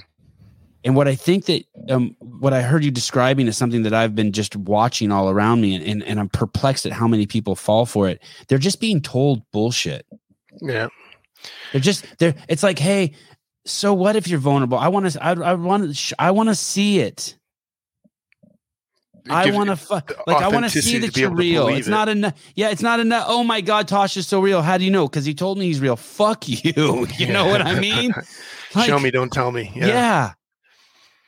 I saw this motherfucker on a podcast put a chew in and start to cry when he said his dog died. Oh. You know, that's real. Not Mhm. um I'm a perfect paragon of health and I'm very emotionally available to my wife. Fuck off. right. Like you're not a fucking paragon of health. You haven't shown me shit and uh, I have no idea. Bring your wife on here. Let me talk. Let me ask her some questions. You know what I mean? Yeah. And I who's just who's uh, even worse are the individuals that recognize that and that they're shallow in those regards and then they they contrive opportunities to show you and they manipulate what they're showing Oh, you oh, in oh, order to oh. reinforce what they're saying even Oh. though it's a charade right Right, um, right. i'm going to show you that i'm running this this pace and i'm hey be hard motherfucker whatever and i'm running this and, and you know whatever but but they're very select snaps of what i'm going to choose to show in order Well- to manage your perception of me uh, manipulate right Even even look at the Ju- Jussie Smollett thing. I mean, uh, uh, if you want to just show another kind of crazy version of that, he hired people to um, because. Did you ever see the Chris Rock um, stand up? no but i, I know what you're talking about with uh, the smollett case yeah So he says there's four ways to get attention right now, and and and and, and then recently I was just learning about we, we are in an a, attention economy. It's so Hmm. weird, man. I that makes sense it we're we're we, people are some people if if you get sucked up into this people you better fucking get out. It- you will you will eventually uh it will lead to suicide i'm telling you. You do not want people to be in control of your uh, mental health or your values. But basically he says there's four ways to get attention. Um show your ass um do something infamous that's like you know release a sex tape you know that's like the old days like how paris hilton got um, famous Mhm. right before social media and stuff um be really good at something you know uh row across you know row across the atlantic or um you know invent uh tylenol i don't know aspirin uh and then four is play the victim those are the four ways you get and yeah the Jussie Smollett thing is crazy like he fabricated you know some people are fabricating their workouts. This guy was going to fabricate a, fabricate a scene of being a victim. Hmm okay i'm going to have you call me uh, racial slurs and make fun of my sexuality and then put a noose around my neck. I'm just Yeah. like what? This is what's wrong with This is- people? this is this is crazy. Yeah. this is like this is like um uh um it, like five years ago that was satire right? Where like you you you take a baby carriage and you put it at the top of a hill and you slide it down to get attention but there's no baby in it and everyone panics and the joke's on them because there was no baby and it. Was just a doll that bounced out. Now people are like really trying to like catch the baby and be like i saved the baby. Yeah. Well, you know, I you know, hey, we're facing a gun crisis. We're facing um uh, identity crisis. We're facing um obesity what other crisis crisis? chronic Obesity, disease crisis a trust crisis, crisis. yes You know what? We're not crisis, those aren't crises. We're facing a mental health crisis. yes yes And th- these are all symptoms of that. Uh, and I and I believe that, you know. Um anyways, uh, let me let me pause there. I know we're going to go, but I just heard a I just watched a clip on Instagram. It was a Mark Twain um, video. I don't know why I'm saying this now because I think there's something else going on. Um, he said you take 100 black ants and 100 red ants, you put them in a jar, you put the lid on it. What do you think they're going to do? They're going to fight. They're going to go to war. They're going to try and kill each other. They don't. They just live in harmony. They're fine. Now put 100 red ants and 100 black ants in a jar, shake it up, Mm. and set it down. What happens? they start to attack each other violently. yes Well, what's going on? Well, the red ants think that the black ants are the aggressor, and the black ants think that the red ants are the aggressor. Yeah But really, if you take a step back and you stop, who was the aggressor? You, the person shaking the jar. right That's the world we live in right now. Let's identify who's shaking the jar. We don't have a problem with men versus women, you know, um, sexual orientation versus sexual orientation, old versus young, black versus white. We don't have that. There's something else, and it's somebody, somebody on the outside, or a group of bad actors on the outside, are shaking this jar that we're all in, and it's making us attack each other to their benefit right? In in the case of the ants, and maybe it's for ex- science, maybe it's for some sadistic pleasure, but in our world, you know, it's it's hard not to believe that it's not a power and a financial. If not, those two are very, you know, wed together. Um, these aggressors, and we need to stop fighting each other and pointing fingers at each other that hey, this is the because it's not. It's something else, and we need to rally against that by staying in harmony with each other. You know, um, it's it's it got me thinking that that's uh, I was just saw that yesterday, maybe two days ago, and it's been on my mind ever since. Um, I think it's related. I, I totally drifted our conversation. No, no, no, no, no. It's it's crisis, it's fantastic. I want to propose that simultaneously that that even I, I want to propose this to you. Remember how we were saying like if you have a thought, you you you you can't clear uh, uh, cure it with another thought that you have to like accept this you have, you have there's situations you have to accept and, and and let them move through you i want to propose to you that even if that is true even if we find out that the jar has been shaken the good news is at the end of the day we have individually control to be a good ant and not be a bad ant because someone tells us we have to be a bad ant mm-hmm. and i i was I, we were i was talking about this on the show yesterday I think a huge part of I, I, I truly think I'm onto something here. I think mental illness that there's some ratio of taking responsibility for yourself versus blaming others that leads to mental illness. So, so someone who's taking complete and utter responsibility and accountability for themselves is enlightened, and there there is a uh, uh, just pure happiness. And someone who is blaming and always looking on the outside world, once you cross a certain threshold and you've given away that much control, you are now mentally ill. Mm-hmm. And, and and I think that there's some sort of ratio there. So as much as that, what you're saying might be true that's happening, we can't give. If we give away that power, then we can identify it, but then still not blame them or need them to stop in order to take control and fix the problem. Yeah, but I, by identifying them, it helps inform our decision making yeah. processes yeah. and behaviors. Yeah. Right. If I find out that you're telling some guy, hey, call Sevan every day, tell him he's a midget and a piece of shit, and um, and I find out it's you. At the end of the day, I still have to be like, hey, I'm not a midget and I'm not a piece of shit. and I know it's Tosh calling the guy and telling him to say that to me, but but at the end of the day, it's still me. Mm-hmm. It, it's it's gonna stop with me. And and if I give away that control or that um maybe control is not the best word, that power, Hmm. To be of, of, who I am, it goes back to what you were saying before. we know who the real, we know who the, yeah, yeah, ownership, but we know who the real badass is. The badass is the guy who's just in total control, right, of himself and like when mm-hmm. he's going to, yeah. Then if you give too much of that away, it, it leads to mental illness, and that and those are those people are so unhappy. We all know them all around us, right? They've given away so much fucking. They've outsourced their observation, their authority, their self control. They've just outsourced it all. I need these pills, this injection. I need to do this. I need to wear these clothes. I need to make this post. And it's like, fuck. like I hang out with you and I just know you're quackadoodle.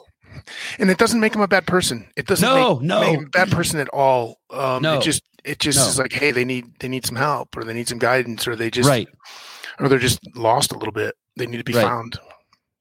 Um, when, when you're, when you're out at sea, um, I, I, usually feel like I have to earn this question. I'm just gonna um, go there. Maybe I have earned it. Maybe I haven't. But was there a point? Is there a, a definitive point for you that was your? Uh, I don't know if lowest is the right word, but um, most insecure. Was there a point that stands out to you as like where you wanted to give away your power? Like like your your hardest point. You wanted to like blame. You wanted to. Hmm like you felt almost like you felt like power was draining off of you, and you'd be like, "Whoa, whoa, whoa, whoa! Pull shit, to, pull your shit together, dude." There's no one coming for me. There was no point during the row that I wanted that, or that I allowed myself to go down that road. Awesome. I think there was wow. points on that row that it started to creep up, mm-hmm. and there was some time component before I realized that that was happening, and I said no, and and and and refused it um, the row for me was exceptionally why, why say hard. no? Why say no? Because I'm the ownership piece, the same thing that we're talking about. It's like my mind is going towards this or going towards that, and or it's placing blame, or it's wanting to be a victim, or it's wanting to yield. Um, I never wanted that. I never had something going on for me so big that I would want that in order to make this valid and okay. Like I refused all of that. Um, refused it because it wasn't good. It wasn't honest. It wasn't productive. It wasn't aligned with goals, values, and they were just ugly thoughts that pop in. We, I, I, we all have. Every human being has ugly thoughts pop in. Right. Ugly, ugly, ugly. That's the devil. Um, that's an evil thing, and we all have it. And we're all on our different growth curves to be able to keep that in check, keep it in the cage. And um, some people better than others. And so um, the hardest part for the row for me wasn't physical, nothing with that. There was times that were hard, but paling in comparison to this inside my head of wanting to be the best teammate, wanting to control those thoughts that were trying to seep outside of the cage or the mind's mind trying to work against me. Um, I spent an inordinate amount of internal resources thinking about these things and trying to be the best possible teammate and during pushing the trip, and driving. during the trip. Yeah, it was exhausting. Exhausting managing relationships and team dynamics and personalities and the ebbs and the flows of moods and and everything and just trying to be here here here here and there was times when i would start to drift and maybe it was five seconds. Maybe it was instantaneous. Maybe it was 10 minutes um, before it was like oh well, well wait a minute.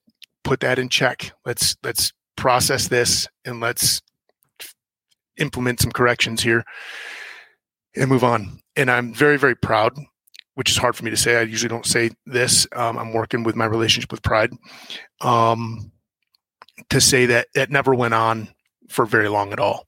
Um, I was able to have tremendous, and I failed once, and uh, I wasn't What's the that person like? that I You- wanted to be. You yell at someone. Yeah, I was a little aggressive. Um, Yeah. and there was uh, a little snap, and an recognizing that a snap happened, and it was like, oh fuck, and then didn't correct it, and and then there was also like, hey, I was, I thought I was doing this, and it was having the intentions were pure and good, but it wasn't the right um it wasn't the right manner to to do what I was trying to achieve and it was having a, a negative effect on somebody. And then a couple days later, that person erupted and had a lash out and it was like, oh fuck. I was thought I was so aware and this whole time I was doing these things because I thought it was having this effect and it was having an opposite effect and i was really really down on myself for not having realized that and been able to auto correct on my own. Um, we had relation uh, beautiful relationships and trust amongst all four teammates. And so when that happened i was able to just receive it and like oh fuck like okay cool this person needs to do that. I was having and, and process all of that. Um but it was a Can I ask it was a failure on my part. Um and that was one time because all the other times when I felt like I wanted to do something or say something when it was coming out of a moment of frustration or fatigue or confusion, I would recognize that that was happening and be like, no, Tosh, don't say that. Don't act that way. Don't respond this way. That's not this. That's not this. Doing, doing, you're doing all the mental math and, and then you correct that immediate "Ugh," and you just temper it and you control it and then you have the response that's best suited for the situation and i wrestled with that the entire 33 and a half days um but i did have one moment that i'm like fuck i really fucked that up um and i'd been fucking it up for a couple days and i didn't realize that this was having that effect it wasn't the intention The wrong motivational tool. I'm, I keep picturing this as you're trying to motivate someone, and instead you were hurting their feelings or something, for example. And then when you found that out, you had to. Th- there's there becomes a conflict between like your pride versus um, your goal of getting the boat across the finish line in world record time. Those Mhm. two kind of butt up against each other, that's damn near exactly it you know? And and not only like that with somebody kids. else You- when you like, know you fuck up and you need to say sorry to them, but you're like, or your wife, right? yeah.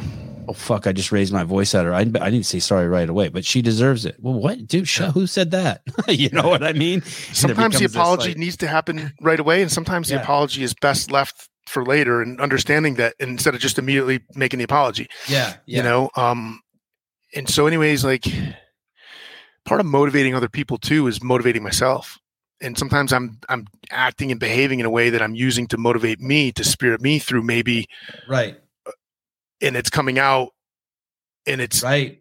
you know it, but it, it's it's it's it's uh the wrong tool or the wrong you know righty tighty lefty loosey except you're trying to tighten something up and you're going the wrong way Right. right. um and so i spent a lot of time that i mean that's where i dork out and i just didn't i wasn't as big and developed as a person as i thought i was given that that time frame and i corrected it you know that was this happened around just before halfway through the, the trip and was able to correct it and um you know again blessed with some phenomenal teammates that just also accept that too like we're all imperfect and they just we accept each other's imperfectness and sometimes that means getting confrontational getting in each other's faces. And sometimes that means just hey you know what? You're fucking wrong but i don't need to sit there and argue and be confrontational. I'm just gonna the shoe don't fit. I'm not gonna wear it but you Right, need to right.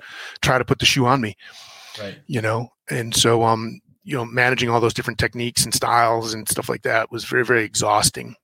Uh, that was the hardest part of the trip and really what happened was uh, we had a point in the boat where all of a sudden our goalpost moved and i was pissed. This and uh like yeah I, uh, we're supposed to be rowing to win and it's not fucking happening and now we're gonna because you don't think we can win or maybe we can't win but now that means we're gonna change the intent behind that goal statement and we're at the halfway point and the next thing you know the row became a row of hey let's just get across there and let's just finish this and let's you know build on our relationships and have a spiritual journey and have some fun and i'm like fuck you Yeah. Yeah. Yeah. Yeah. I didn't Yeah. piss away two and a half years of my life for this to fucking two, two and a half years. And now the last 2% of the two and a half year journey, the last two, 1%, we're going to make a change and it's going to fucking, Do you Fuck say that. that out loud? I picture the four of you rowing, and you're like, "Fuck that! I'm not here to have fun." And Mhm. someone's like, "Okay, fuck it, stop having fun. Let's go back to winning." I mean, Yeah. Is it is it is it lighthearted conversation but intense or no? It's like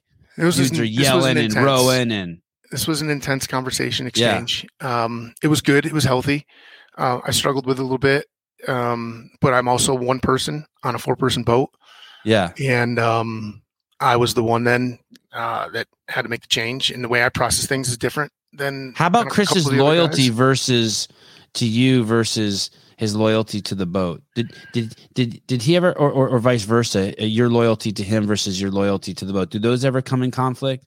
Like No. I'm rowing with you. I was I'm siding with those guys that I would just want to get across the finish line and have fun. But fucking I've been friends with Tosh for 20 years. I'm not gonna fucking say that out loud. Yeah, fuck you guys. We're here to win. yeah, no, and I think that's a that's another point of really how awesome our team was. Um, the the loyalty piece is very well balanced. You know, I some I've I've been in face with like blind loyalty, right? Like you Yeah, could even call yeah. you know, faith or something like in in leadership and commands, and I think that's where units go bad.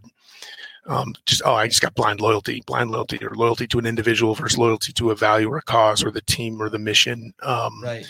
and it's it's like hey i had these goals for myself and we had goals for the team and during this row we were achieving some of the goals for myself and not some of the others and that was true for all the individuals and we were trying to achieve the goals for the team and they can come in conflict with each other and you sometimes have to put your own personal goals aside in order for the goals of of the group knowing that the net result is going to be po- more positive than negative at the end Yeah. even though that maybe you weren't your cup wasn't as filled in in these three areas but they were still filled in these four and in fact your cup got filled in a, a seventh one that you didn't even know it was a cup to even fill in the first place.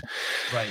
and that has been my experience through adventure racing expeditioning for the last 20 years um, in small teams.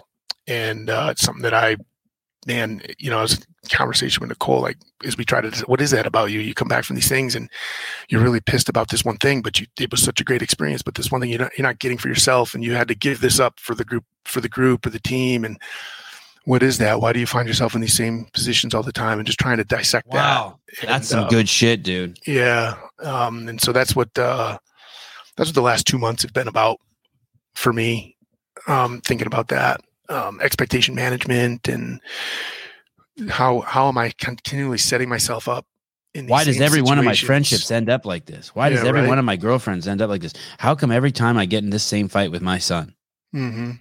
And at And it's some easy point, to you're see just like, whoa, somebody whoa, else. I'm, I'm done. Yeah, yeah. And you have to start really looking at yourself, right? It Mhm. doesn't. And at that point, it's not if you're right or wrong. You're trying to, uh, you, you, you want a different outcome. Yeah, seek first to understand. Uh, I apologize to so many of you. Uh, I, I'm seeing the questions pour in in the side, and and I haven't given you guys a very good big perspective. I've just jumped in with Tosh. at? How come Um, I can't see these questions? You'd um, oh shit! Hit the. I see him on the back end. Let me ask Tosh some real superficial questions here, and and so we can paint the picture. Uh, Tosh, your journey. Uh, how many miles? You and how many guys were going to row across the Atlantic? Our boat was four. There was uh, 44 teams total. Um, a little, probably a little over hundred people. How many miles was the was the journey? Uh, our boat finished 2,700 something miles. Was our Eh. path And as the crow flies, how many miles is it? Do you know? like 26, Oh, so you you did a great job. And how many days did it take you? 33 and a half. And uh, was anyone injured on the boat of the four guys?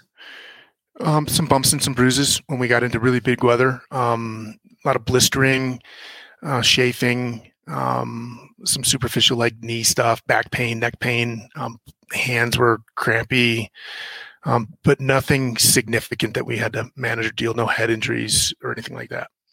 Uh, the food on the boat. Um, did you? How did you guys get food and water? I'm trying to paint this picture for you guys. Yep. We're going to blast through some of these so we can get a picture of this situation. I apologize. That was just crazy because we did another podcast before and I just jumped in without painting this for you guys. Uh, food and water. How how did you guys do that? One second, I just came across the comment. Shield question? of doctor. Oh. Shield of doctor. He's such a head case. He's lucky they didn't throw him overboard. Great patience and kindness. is exhibited by the Theseus. you know what's funny is is sometimes I, I just had this conversation the other day. I was like, Don't you know, ever you read the comments. Let me read pussy. them. Hey, hey, Shield, you're a pussy. That's what I say to you. It's okay to piss a couple people off, right? Um. Uh, Oh, anyways, how did you guys get food and water? we were all um, unsupported. Uh, so we had to bring everything possible on the boat. There was no resupply or anything like that. So we had dehydrated meals and we had a desalinator um, operating off all solar power. Uh, uh, uh, Sevi doesn't want him seeing the comments because of people like me. No, Dick Butter, you're uh, your favorite kind. Uh, David, don't be an asshole. I, I'm, I'm trying to paint. He's making fun of my questions I'm asking. He wants me to ask That's what's your right. favorite ice cream. Uh, there is um. Uh, did did did what about um uh would people just start talking to themselves on the boat like so, you know sometimes I'll be driving and I'll have the kids in the car and I'll start to get tired and I'll just start making noises Oh yeah, there's a lot of that, especially when we get tired. Um, yeah I'll start just making noises of the night. And they start laughing at me. Yeah. Okay. self motivation, just banter. Chris and I call it chatter. Um, Were there rules? there's a lot of that. Were there rules Rules. To, to to to like the, the like there's guys sleeping down below. Um, don't yell or um. Nah, it consideration, courtesy, kindness. You know, Okay. um, there was was that, and sometimes you'd forget, and it was just simple. Hey, man, so and so sleeping. It's like, oh shit, sorry, yeah, I forgot, like, or or whatever. But um, we really did. We all operated from a, a, a phenomenal place of mutual respect, um, common courtesy, decency, and uh, that was that was awesome. I'm going to show a picture of the. uh Would you say you had fun? Yeah, absolutely. Um, Brian talks about it as a um, second order fun. What? How does he call it? Um, Who's Brian? One of those guys on the the team boat. captain, yeah, guy on the far left. Uh, he, you know, we do these hard things, and you push yourself, and maybe you're not having fun in the moment because of the challenge or the exertion or things like that. But afterwards, type two fun, I think he calls it. And but like afterwards, it's like, man, that was fun, you know, right. Um, for sure, for sure. um that that's the part that I was also ties into uh, what I was saying that these were your uh, CEUs. This is your continued education or CETs, continued education training. It's um it's afterwards that you get to really use the experience, right? Mhm. It- It's only afterwards. Don't don't read the comments. I'm sorry. Yeah, you can tell him. I'm gonna, I'm gonna close them. I'm gonna close them. It's unhealthy. You can, you can. I'm just, I'm just, no, no, you can. I'm sorry. I didn't. I'm trying to just- figure I'm out why I wouldn't like Dick Butter. Like he seems like a cool cat, man. Oh, I'm he's trying- such a cool cat. He's so funny. And there's another guy in here called Richard Margarine. So there's a Margarine. Dick Butter and a Richard Margarine. Yeah, this is awesome. Yeah. This crew, there's a there's a pretty big crew that comes in here every morning. It's it's oh, that's quite great. yeah. I love it. All right, I'm closing that. I'm closing that bad boy. When- I'm, I'm when- thinking enough, like I'm, whatever, man. You don't like me, you don't like me. It's fine. Like I'm not everybody's cup of tea. I'm some people's cup of tea. It's fine. Well, it's it's I think it's a little short sighted to think that everyone on there wasn't a um to to use that person's words a head case. If you put four people on a boat for 30 days and there's nowhere to go, it's it's not like a boat where you can there's anywhere you can escape. You're on top of each other, right? I would, you know, it's funny. Like I'm a head case. Like I'm not a head case. Like I'm, yeah, yeah, I'm pretty fucking dialed. Um, I'm very introspective, and I'm processing afterwards and and whatever. But I'm a fucking head case, you know. Uh, I think living a life of introspection is important. Very. recognizing where you struggle and what you think, why you think, and I, I do. I fascinate about this. Some people they just like to play poker, and that's what they immerse their lives in. Some people I don't think like those people to- have a rich life, buddy. I don't. I I don't don't. think That's not a fair judgment. I, though. I I'm well, I'm gonna make it. If you're not introspective, I don't think you have a you live a uh, a very rich life. Maybe, or maybe you're just that much of a badass that you don't have to be because you're so perfect. but I do. I and I dork out. I dork out about that's that's my field. I dork out about leadership and and uh, mental processes. And uh, hey, man, I, I struggled in life. I struggled. How many years ago now? Nine years ago. Um, eight years ago. Seven years ago. I was struggling um, really bad for about five years. Straight. And then about seven years ago, um, I finally just decided to get some counseling and talk and start to process some things. like someone you and- paid, you paid someone to sit down with someone. Yeah, well, I didn't have to pay because I was going through the VA. Oh, Um, and man, I'm so much better. I'm so much better now by having these thoughts and having these questions and, and learning. And so, yeah, if it's a head case to somebody else, it's okay because I'm I'm so much more healthy right now, and uh, that's good. And so I'll never I'll never take insult to that or use that to try to because that's just somebody else trying to make a comment to have ownership over my headspace. Like no posted, and you, you don't get to come in here and do that. This is private property. What's what's going on up here? Just- you don't get ownership on my land. You know. but by the way, th- this person sent this way before that com- other comment came in. This came in early in the show. Uh, okay. Tasha's uh, mentorship program is life changing. Uh, Jill Larson. She's a cool. She's a cool woman. Yep. Oh, I appreciate her money. I appreciate uh, her money. Uh, that's for sure. Thank you. Um, what about this? We're going to go through a whole show not talking about your boating thing again. Crazy. Oh, what about this? What happens? Um, I'm kind of going through this now. It's subtly, it's weird. What happens as you get older and you can't um, medicate with the same kind of fitness that maybe you used to medicate with? What will you? What will we do? What are we going to do as we get older?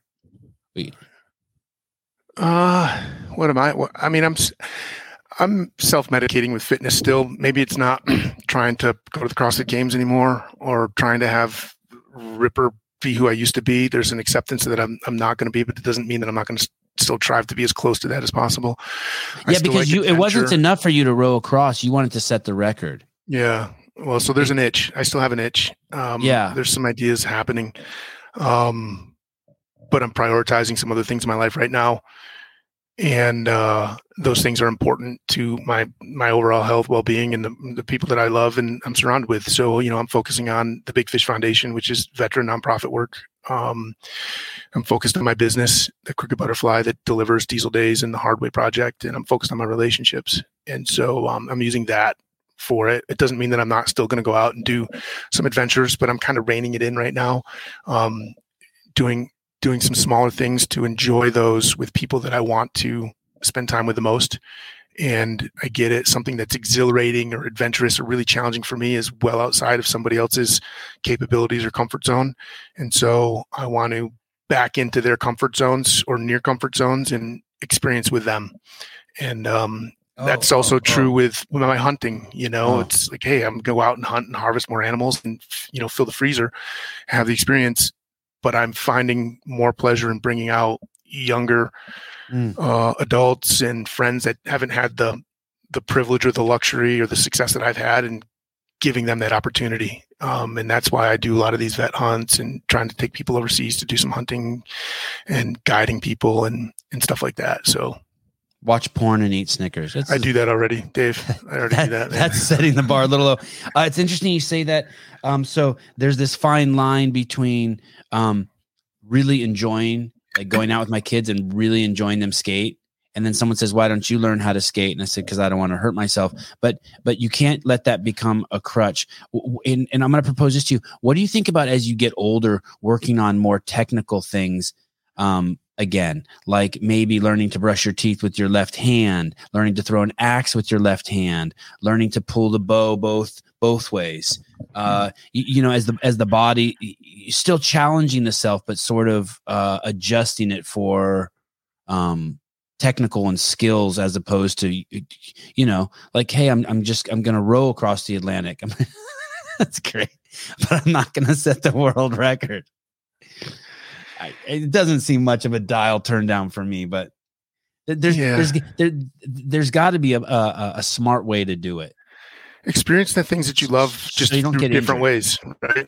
Um, yeah. And I think that's what you're saying. Like, hey, I love shooting the bow right-handed because I'm good at it. Well, Right. learn learn to shoot a left-handed bow. Like, ex- Right. experience the same thing that you love and enjoy in a different way that presents more challenge. Um, and and then it still brings that. ego satisfaction though too. It's it's not it's not a three minute fram, but there's there'll be some e- you you can still uh, get some ego satisfaction as opposed to when you share stuff with younger people. It's kind of it's like this weird. It's a different kind of satisfaction. You know what I mean? It's not ego. It's like it's stuff you can't even imagine being a young man enjoying other people's success. I would have never thought I could enjoy people's success as much as I do.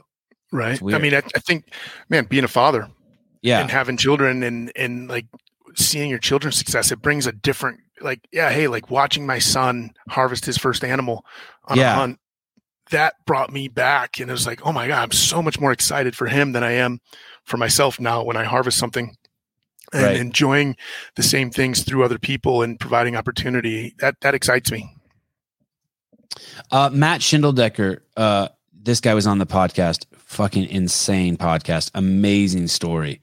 Uh, this guy went through some intense trauma as a young man, and now years later is using his experience from that trauma to help so many kids, dude. Uh, I waited 40 years to seek counseling. Uh, being trauma informed is so important, especially if we are leading or coaching others. Thank you, Tosh, for sharing that.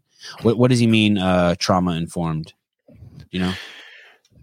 Uh, being able to process it in a, in a in a positive way, being more informed about the trauma, and being able to utilize it in a constructive manner, and not not being a victim, like you said. Um, I why didn't I seek counseling before? It's because of pride, and because I didn't need it. I didn't need it. I was good. I was managing, right? And uh, it was this Army Sergeant Major at the VA who sat down and talked to me. And he's like, "Yeah, hey, cool, but the fact that you're having to manage it is the pro is a problem. Not a problem. Um, but that's the word he used, and I don't process it as a problem. It's like, yeah, it's a shame that you have to manage it so hard. You have to spend so much energy to manage it because you're only gonna be able to manage it until you can't. Right. And inevitably something's gonna happen that's gonna pull your resource away that allows you not to have enough energy to manage that problem, and it's gonna bubble and bubble and bubble, and then in worst case, it's gonna explode.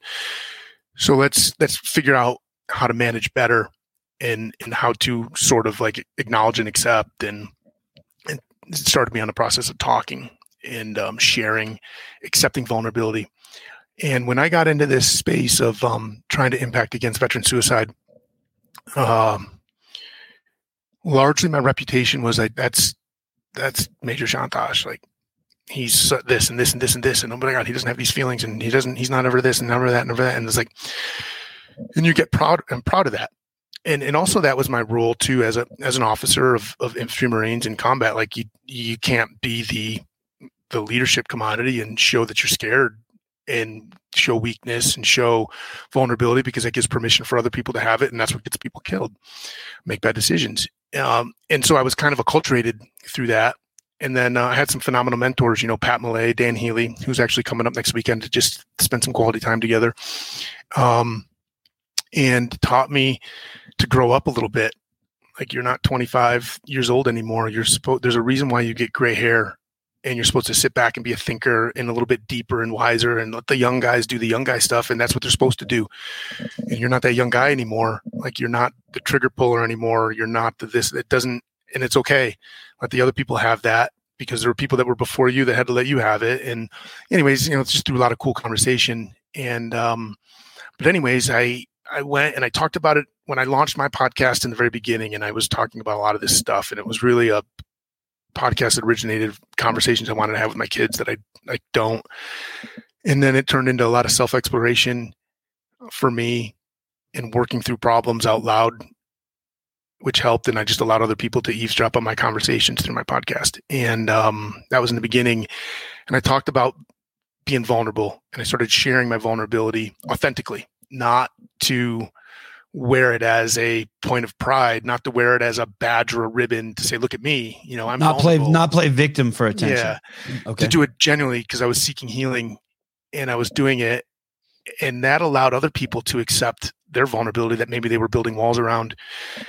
And I found that through being able to be vulnerable, I was helping people because it allowed them to be vulnerable too in a, at a time when it was okay to be vulnerable. Yeah, yeah. Right. And um, to seek counseling and seek help, and the the feedback was tremendous. And like, man, Tosh, like just hearing you helped me, and then it gave me the confidence that it was okay. I wasn't letting you down because I was feeling these weak things, and I wasn't allowed to share that I was feeling these things uh, but I didn't want to share them, and I didn't want I don't because I feel like I'm letting you down, or I'm letting my brother down, or these other people. I'm like, yo, no, you're not anymore. It's not it at all. In fact, you're letting them down more by not dealing with it and doing what you can to be healthy, right? Like you can only you know you got a you got a, a puncture wound in your arm and it's like it's bleeding and it's bleeding. Well, I'm gonna ignore it. Well, it's still gonna bleed. And eventually you're gonna run out of blood. Like you have to you have to dress the bandage. You have to treat the wound. And so by allowing people to see the vulnerability that I had and the thoughts around it allowed them to start seeing their own wounds so that they could then address them. And um, it's been it's been powerful. It's it's helped me. It's changed my life in the last uh, seven years, ten years, and um, it feels good. And now now now by starting these this this, this uh, nonprofit, it's given me purpose and a, and a new mission and um, supporting the cause in a in a different way. And so um, it's funny too. Like there's another Nicole. When I came back from the row, I was I, I did I, I recovered really quick. I didn't really have a lot of residual recovery issues, and I mean some aches and some pains and some this and some that, and you know some you know whatever. But then when I got back home, finally, when we got back home to Boulder from Antigua, like two days later, I started to get sick and started feeling bad tired and energy sapped and uh, in my head, just kind of a, um, an ennui. And Nicole's like, yeah, hey, like you, your body, you, you finally, your mind finally said you're safe and it's allowing yourself to be sick. Oh, your wow. mind wow, was keeping wow. you from wow. being this way for so long. And I've seen you do it through so many things. And that's all that's happening is you feel safe enough now to be sick. So just be sick and take care of yourself. Because you were on this fucking harrowing journey on a fucking rowboat across the Atlantic. Oh yeah. Oh my god! You should be a filmmaker. Well, you are a filmmaker, and, and your body knew journey. it, and your body knew it. and the mind was strong enough to refuse it. Like you will not be sick right now. You will not be sick. You don't have permission to be sick, and you just boom, and you're you're so here. And then finally, it's like, hey, the mind is recognizing like it's okay to be now. You're home. You're with loved ones. You have your resources. Like just go ahead and have Get that. sick. Curl up in a ball and get sick. Yeah. Yeah, and I did. Did you You enjoy know- that? Getting sick? That when you got back at all? Did any party enjoy that? Uh, I don't know if I enjoyed it. I enjoyed Nicole having that revelation and and being able to articulate it to me that way because it Yeah. uh, it made me okay. Um, when when you say um, you, it's it's weird. It's weird talking to a soldier because when you say you went to counseling, like all of us have like shit that happened to us, right? Mhm. Um, Uncle Buck fondled you in the back of the pickup truck. Your fucking dad beat you. um, whatever fucking horrors that happened to fucking us from the day we're born to, but then, so so you have that just a normal life of just shit that could have gone sideways with you, right? Um, d- being raised by adults, and then you go to war, and then you have to deal with um, the loss of life, but then also what I've learned from interviewing soldiers is uh, explosions, right? Shit blowing up around you. That's that's tr- traumatic for the fucking uh for the brain. The brain doesn't like loud fucking massive explosions happening around it. Mm-hmm. Does, does, it, are those the three pieces? Like when you go to counseling, do you have to do you have to are those the three pieces? Am I understanding you right? Whatever happened, whatever your life is first, you know, like maybe mom forgot your maybe it's not Uncle Buck fondled you, maybe it's mom forgot your birthday, you know. Then it's uh, friends and family, p- people dying around you, and in death, and then also explosions uh, head trauma, physical head um, trauma? Are those the three? I don't necessarily. I'm, I'm just getting into some head trauma stuff. I'm, I'm excited. If the government ever gives me my DD 214, um, I'll be able to get this new treatment. Um, Chris is getting it right now. Is it hyperbaric chamber shit? It is. Yeah. Oh, congratulations. Um, That's awesome. Yeah, I'm excited. Um, but again, I'm waiting for the government to give me my DD 214, um, which I should already have, but it, I didn't have the full. Anyways, long story. Um, but I'm excited to get the brain scan um, and start seeing what this uh, treatment is. Um, another buddy that that's just supposed to be magical, dude. No one has anything bad to say about that shit. Everyone's like, yeah. "Holy shit!" People don't even know how it works. Yep, um, I'm excited. Uh, so I don't really. That's something that I'm just starting to address now, and um, I don't really address my life stuff. I mean, I could, and then you know, being around the death and everything, maybe that's part of it. But more, the biggest thing I talk about is the guilt and my conscience of the horrific things that I've had to do to other human beings. Right. The horrific things that I've had to ask other men to do to other human beings. And um some some replay of man, I could have done this, I could have done that. Um, that's really where the bulk of my stuff goes that I wrestle with. You know, the you know, the, the horrific things. Like there's a couple that I just see it's like, yeah, hey man, that was just really fucking powerful. But that's the kind of the bulk of the stuff that I talk about. And stuff, stuff that um, I, I, I guess I'm trying to think of stuff in my life, stuff that maybe you wish you could rewind. If if, if you could do it again, you would have done it different. Yeah, and I, I have a really good place with that. I know yeah. rationally, yeah, how to, how to process that. Um, it's like, hey, we can never rewind and be exactly rewind in our heads and go back to the exact same moment and be privy to all of the instantaneous and immediate and very real energies of that moment. We only, right, right. you know, our our ability for self reflection can only go so far, and right. there's selective reflection and, and forgetfulness and whatever, and, and not. And um, it's easy to armchair quarterback and then live a life of remorse or regret. Um, what I do have in my conscience is that no matter what, I was doing the best that I could given the information I had and the mm. circumstances mm. I had at the time. That I didn't get the results that I wanted every single time or that I optimally desired, but there was an incredible amount of best effort given. Oh, there was thank times, God you have you that. Know, that's huge, right? And that's yeah. huge. And I was at a place in Fallujah when when um when I got done with Fallujah, and my boss was like, "Hey, Tosh, it's time for you to go back to the states." And I didn't want to go. Um, he's like, no, it's it's time, and uh, you know, it's uh, like ego starting to come in. Victor's disease is starting to happen. What's that? What's Victor's um, disease? Hit the Googles. Um, okay. It started with Napoleon. You know, he was so successful, so successful, so successful, always winning, always winning. And even though every single piece of data pointed that he shouldn't have gone to the Eastern Front against Russia in the middle of winter, he decided to uh, anyways uh, because uh. it didn't matter. He always won. He was always successful. Um, shit always came up smelling like a rose type stuff that he did it anyways, and it had catastrophic, you know, effects, um, results, consequences. And um, I had Pat Malay um, was my boss, good friend, mentor, amazing, amazing officer. Um, was like, hey, it's time for you to go back to the states. We're going to put you at the basic school. You're gonna you're gonna have some amazing people there to help you through that. And um, I was I was surrounded by some phenomenal peers and um, superiors at the basic school that that really caught that ego, caught that Victor's disease, caught that whatever was going on, and put it back in check. Um, I was blessed. Uh, I was fortunate, lucky. it's interesting you say that as uh, some of our mutual friends have talked to me about the same thing about getting pulled out and not wanting to leave and being really pissed. I trained my whole life to do this. I don't want to abandon my teammates.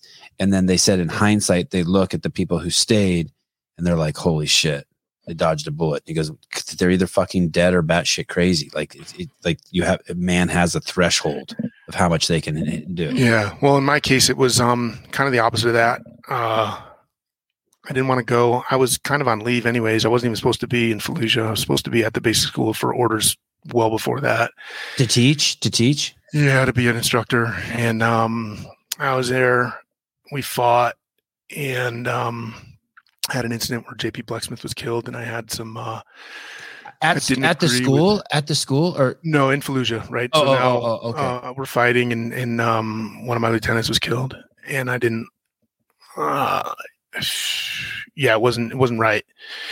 And I talked to my boss about it. And next thing you know, some people are coming down. Hey, you know, a lieutenant was killed and, and, and it was JP and his father was, uh, an iconic figure in the Marine Corps. Him and Father Capodanno um, received the Medal of Honor, or Father Capodanno received the Medal of Honor in Vietnam.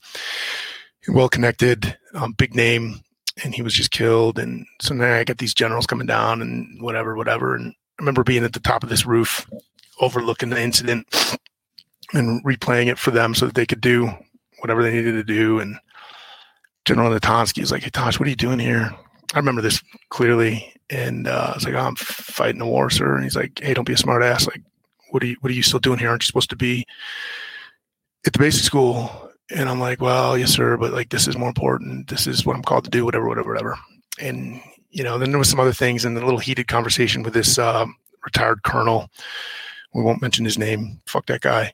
Um, but So, uh, so, so sorry. Let me just paint this. So there's you, a couple generals, and a retired colonel sitting on a roof, and, and there was an unfortunate incident where one of your friends was killed, and you're relaying it to them, and, and this colonel piped off uh, on you too in there. he pulled me he pulled me aside and gave me some advice we'll say and Okay. uh, i was like fuck you um but uh anyways general Tonsky said well um when are you supposed to be at the basic school i said december 1st he's like when do you need to leave and i said november 28th i'm gonna do this and this and this and it was all figured out and so we had finished clearing to MSR Michigan. We were reorganizing. We were going to do some back clearing, moving our AO. We were accepting another unit's AO to go do some back clearing and whatnot. And um, November 28th came around, and I basically got a ride with Gunny back to pick up my shit to drive to another um, to Blue Diamond and get a helicopter ride to get another ride to get another ride. I'm still in. I mean, I was straight straight out of Fallujah for you know 20 days, something days of fighting, 30 days, whatever, how many days it was, and I still had my camis on from the fighting. Jumped on a civilian plane to Atlanta, and just flew to Baltimore. Got picked up in Baltimore by a couple buddies, and then uh, slept at their house that night and reported for duty the next day. And Holy uh, shit! Aren't you supposed to go so? When you say th- fighting, you mean real fighting. You were doing Yeah. like real fighting, bullets flying, people dying, ho- Yeah. like, and then you, and aren't you supposed to go to Germany for a week and like they stick needles and to check your temperature and like assimilate you? yeah, transition pro program. Um, yeah. and at the time it was just starting and i short circuited that because i was supposed to report for duty but um anyways where the conversation was going was um it's just the guilt stuff right um the victor's disease and then sometimes you come back you made the comment you come back and then you look back and then everybody was wiped out and it's like oh my god i you know all that i i, I just escaped that well for me i'm back at quantico and um two days later i get a, a message that uh, paul rund was killed Lance Corporal Rund, and uh, it fucking crushed me because you know the, the immediate thoughts like, well, if I was there, it never would have happened, Mm. right? Fuck this, and I was I was angry. I was really really angry, um, hurt, and the funny thing, at the day that I left to say goodbye to the company, I was a company commander, mm, had uh, like 186 guys, attachments and stuff, and just kind of saying goodbye to everybody. Paul Rund was the guy they found one of those old 80s jukebox that you put on your, your thing. It's got the cassette deck, and somehow Mhm. he found one of those going through when we were going through the city, and it was a cassette tape, and it was a Sarah McLachlan cassette tape, and he played this song, "I Will Remember You," And that was like the last time I saw Paul. It was the last time I saw the company in in full like that. And uh, every time that song comes on, it crushes me because Paul played it the day that I left when I shouldn't be leaving, and then he was killed. And uh, so, I mean, I think that's the stuff. Not so much. Oh, I, I got out of there and everybody died, and I I'm alive, and now I have guilt because I'm alive and they're dead. That's not it at all. It's it's uh, I should have been back. I should have been there still. I should have still fucking been there. And that's the the emotions and the feelings inside. And I know right. rationally, there's a, a, million other possibilities. I could have stayed there, and Pat Malay was absolutely right, and I got more people killed because I was suffering from this this pride, this ego, this this stuff, and um, your own success, right? And so I just I wrestle back and forth. Like I accept the emotional side, and I allow myself to feel that, but I also rationally can say, hey, that's not fair. You can't hold on to that because there's a million other, an infinite number of possibilities that could have been even worse than that had you not come out and you just you just can't change you have to learn how to to manage and live with with that instead of being so pigeoned on on the emotional side and let that dictate the rest of your life. And so um i'm not articulating the full processing of that because i'm a head because i don't want to appear as a head case. So um right hey uh, these these so man so physically i mean you you put your life on the margins of what what i say from sitting in my plush podcast studio in santa cruz california you put yourself physically on the margins of of of, of death. I'll just say it um, rowing across the atlantic. And then you survive these experiences and and you and you come out stronger and wiser and you share the stuff. And and obviously the relationship not only with yourself on that boat but with those four other guys is you have if, if you don't reflect on that and process that, that that's where so that i i guess god there's got to be a great metaphor. Basically you did that trip and now processing it and living through it and dealing with it and coping with that trip um, is what makes you stronger and able to give more to other people that at the end of the day, that's what it is. It's not enough just to do it. Then you have to come back and be like, okay, I'll, I'll, replay this. I should have handled Brian differently. I should have just done this to Chris, replace him. How to oh, that was very successful when the four of us uh, came together and did that. That's really good. And so you have, and so your war experience is, is the exact same thing. It's like this guy Matt Schindel uh, Decker, and mm-hmm. so right, uh, he's saying I agree. Uh, agree with Tosh. That's the key. The individuals we coach also come into our facilities, also struggle with their own trauma, and coaches should be training and how to handle those conversations. He goes on to say, I agree with Tosh. Uh, individuals walking into our boxes, affiliates walking with their own trauma, coaches should at least have some training on how to walk through those conversations.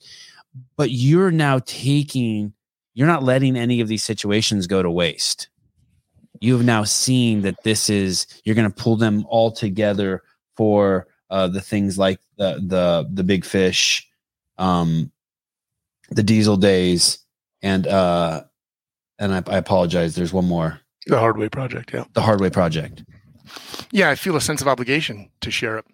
I'm well. It's what you're fucking way. good at. It's what well, you're fucking right? good I mean, at too. It's what I'm interested in. Um, right. Some people go on these adventures and it's for self purposes, self-serving purposes, because they need to and they don't need to share it. They don't want to share it. They're not wired right. to share it, and that's totally fine.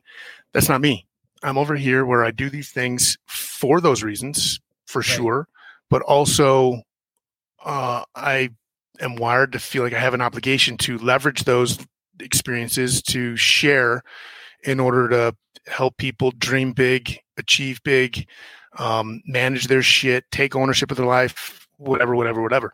And um, that's just how I'm wired, you know. And you know, I, one one guy on the team is upset with me because I share and um, some things on, on other podcasts, and he felt slighted and he got pissed. And like, dude, I'm not wired that way to fucking keep it a secret like there's certain things that I didn't share and there's no and I didn't put certain names out um, and the only reason I'm talking about the experience is because it was life changing for me or I had a revelation and I think it could be valuable for others right and in fact the, the fact that you're choosing to ignore all the places where I gave you specific credit and how you were awesome right because of this. And it's like, hey, you wear your guilt because you have something inside that you're aware of and it resonates. You wear the shoe, but I'm not putting a shoe on you. I'm leveraging my experiences to share right. for that, not to point fingers at myself and make myself look big and not to cut you off at the knees to make you look shorter so that I can appear bigger.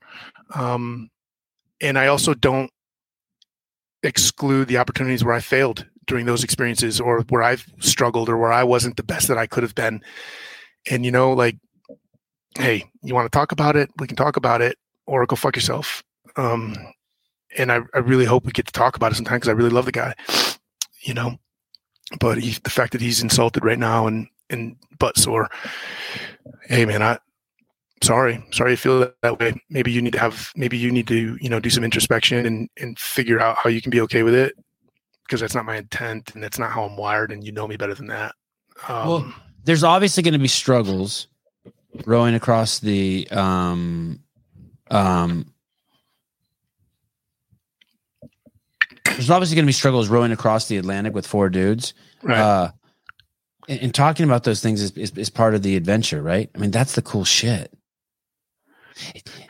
Spe- speaking of that, when when this, if, if you and I are going to walk to um, from California to New York, there's some there's there's only like there's only certain routes, and let's say everyone's going to have to walk across Nevada, right?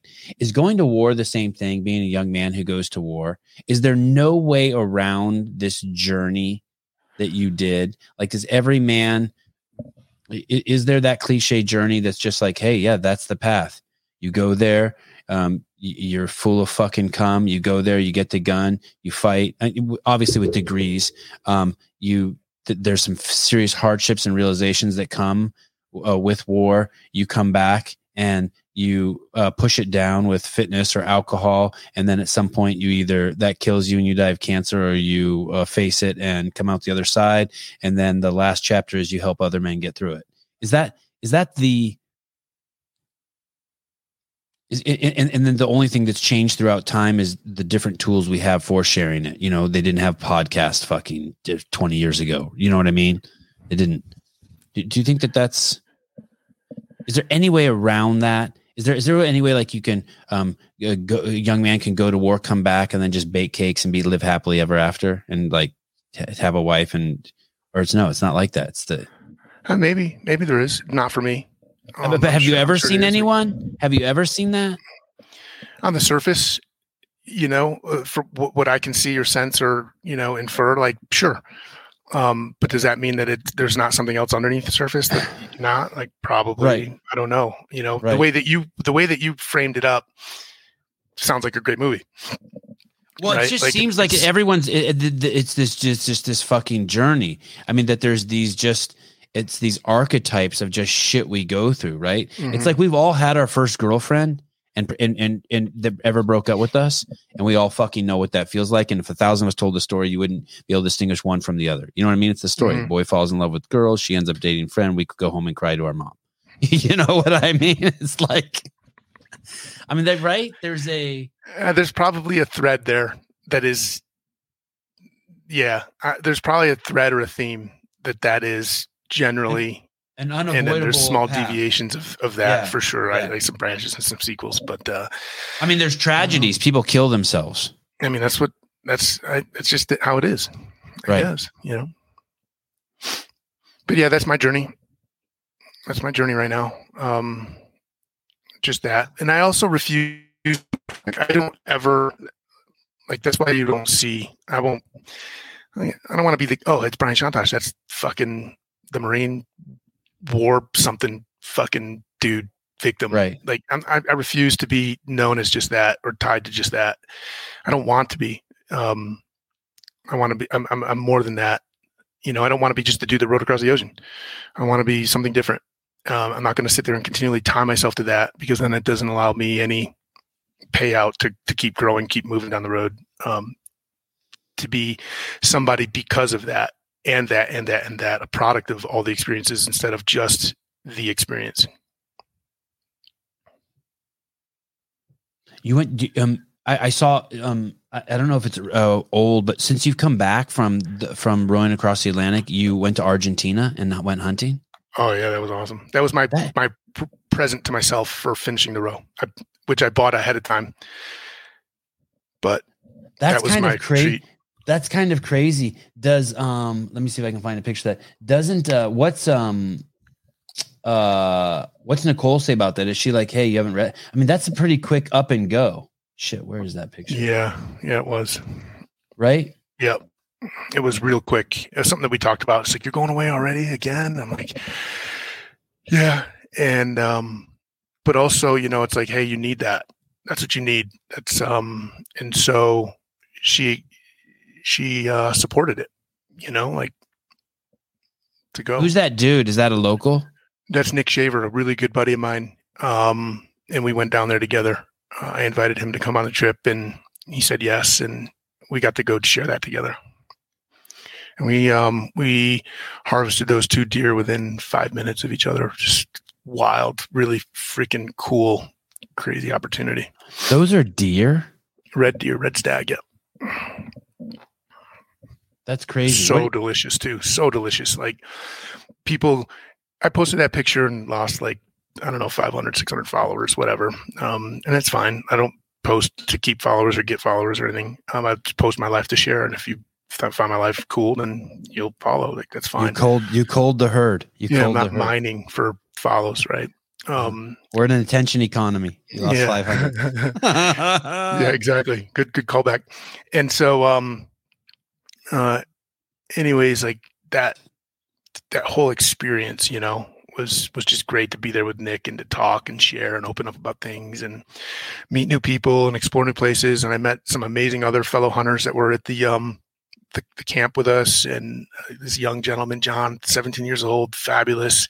His father and nephew or uncle, and it was cool. But you know, as I posted in that picture, like that, those animals fed dozens of people.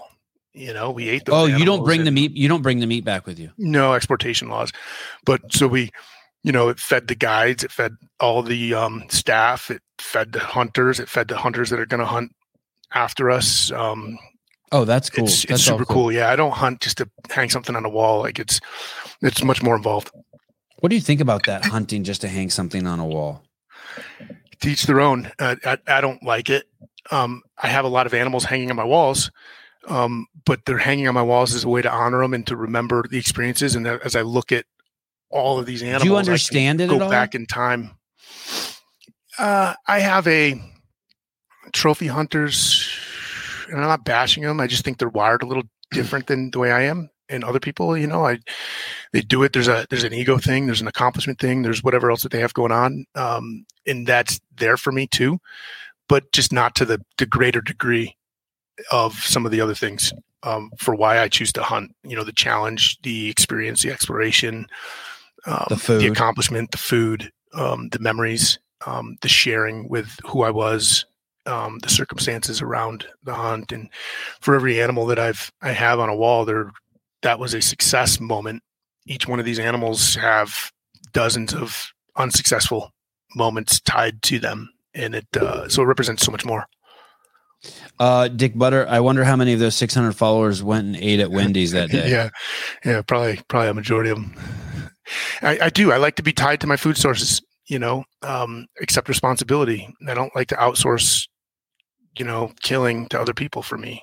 You know, I do. I eat. I eat at Wendy's. It's fucking delicious. Um, but it, there's no judgment there for people that just do or don't or are for hunting or aren't for hunting, and that's that's where I find a lot of people that are super opinionated. They they really rooted in judgment you know that they're so voiceful about their opinion because they're so judgmental and it's like live and let live teach their own you know i'm a good person my I- I- I- intentions are good I, I know it's a it's, it's a, uh, a sensitive time around guns. Well, I mean, when is it not? But it would be interesting to take like a thousand people who just completely detest guns and have them face uh, that challenge of doing a, a, two hour class every single day for 30 days or 60 days and immerse them in, in, in, uh, in, in gun, gun stuff. Take them out shooting, how to clean guns, how to load guns, make bullets, immerse them, and see how many of those thousand come out being like, "Wow, this is fucking cool." This Mhm. wow, I had no, I mean, because I think that most people who uh, detest guns know nothing about them, right? It's just all fear based. It's I don't know, all, like it's it's it's a gun is a tool, and it ultimately is the person behind the gun and it's mental illness that are people that are using guns for the purposes that are that are horrible. Right. right? They're misplaced, they're misguided, they they're misinformed, whatever it is. You know, um, no different than a car. Uh, there's more people that die in DUI fatalities every fucking year than there are gun violence. Right? There's more people on the road that don't respect their vehicle speeds, traffic laws. They don't respect other um, people that are also on the road in their own vehicles, right? Um, but they're still allowed to drive, and we still have cars, right? So it's it's like, yeah, hey, I, I like guns. I like shooting. I like the challenge. I like hunting. Um, I like. But but I think people of, accept cars because they see the value in them. But what I'm saying is, I, I think that most people who don't like guns, they know nothing about them. Just like most people who don't like hunting know nothing about it. I think. Um, yeah, I, there's probably a, a, good percentage there. You know, some people might not like guns as racism. they've had a horrible you, experience with them. You don't like someone from a certain race because you know nothing about them. You could, or you like, had a, or you had a one bad experience, and so right. now you're going to generalize everything. Right. You know, it doesn't mean that they're bad inherently bad. Like it's a it's a an object. You know, right. it's the intention behind whoever's utilizing the tool. You know, so take away everybody's guns. Somebody, the people, bad people, ill people are going to find another way to instrument their intentions in a in a bad way with some other tool. You know, I don't want to get tools, into politics and gun talk and shit like that. It's just ultimately it just comes down to okay. Let's talk about something more important. Respect. How, how how how much did that boat cost? I think we were 180 grand was the total to get it outfitted and everything. Um, 180k for a rowboat, four man rowboat. Yeah, it was. Uh, we had it built brand new, carbon fiber, top of the line because it that that supported our ambitions to to uh, set a record and win. And where does it go now that you're done with it, what do you do with a, a rowboat? We've sold it to another team that's going to compete in this race two years from now. Oh no shit! Yeah, so we've sold that boat to them because you can buy. We could have bought a used boat. In fact, the team, the Spanish team, who are, they're awesome. Uh, they won the race on a boat that was used. Um, it actually won last year and the year before. Um, we just oh, bought shit. a brand new boat. Uh, ultimately, you know, you you try to optimize the equipment but ultimately it comes down to you being more skilled to win. Um, equipment plays a part, but these guys were just so awesome, and their boat was great too. Your your your boat was made of carbon. Yeah, yeah, it was fiberglass and carbon. Yep. And and there was something um, there's something called an auto tiller on the boat that like makes it so you just row and then it it it like basically steers the boat in the best trajectory. And yours broke right on the yeah. trip. Yeah, we had a we were in some stees we were in 30 plus footers, um, big winds. And um, I think that the auto tiller, super awesome auto tiller, um, an Evo system that um, I just think it was at the limits of its um, capabilities. Um, it was probably being overworked. I mean, these seas and the way the boat was moving and the forces on it. Um, we shorted it out once um, one because of our error, the boat was so weighted forward. We had more weight in the boat forward than back that the the rudder was out of the water more than it should have been. And when you're cresting these giant waves, and then the auto tiller's trying to work and fire, that it tripped the fault. Um, so we corrected that, and then um, the seas got worse the next day. Two days later, and um, it actually sheared the threads from the stainless steel shaft that goes into the coupling. Um, it just there's like an inch and a half of threads, and the auto tiller is going. Yeah. So there's so much force on it that it actually sheared the threads and stripped it all. Luckily, we had a second auto tiller on uh, on board. We had up redundancy too, and um, we were able to make some changes to the. Is it just flip a switch and it moves to the other one, or no? You have to. Oh. Uh, you, you have no, to do mechanic. Put on your mechanic's vest and get out there. Yeah, you go dead in the water. You lose all steerage. You try to hand steer, which is very inefficient um, in in seas like that. The boat wants to go where the water's telling it, and the winds are telling it someplace different. And um, who changed so it? Who changed the auto tiller? I did. You know how to do that? Oh, but we all had roles, you know. Um, did like someone Chris talk you through it on the phone? Did you have someone on the phone? Yeah, I satcommed uh, Angus the first time the tiller went out. We grabbed the sat phone. It was Christmas Day night. The night it was the 25th of December. It uh-huh. like ten thirty at night, and I rang Angus, our campaign manager, and, and we talked through it, and um, we got it all sorted out. And on our chart plotter, it was weird because after we get it sorted out, it the chart plotter said we were headed 260 degrees.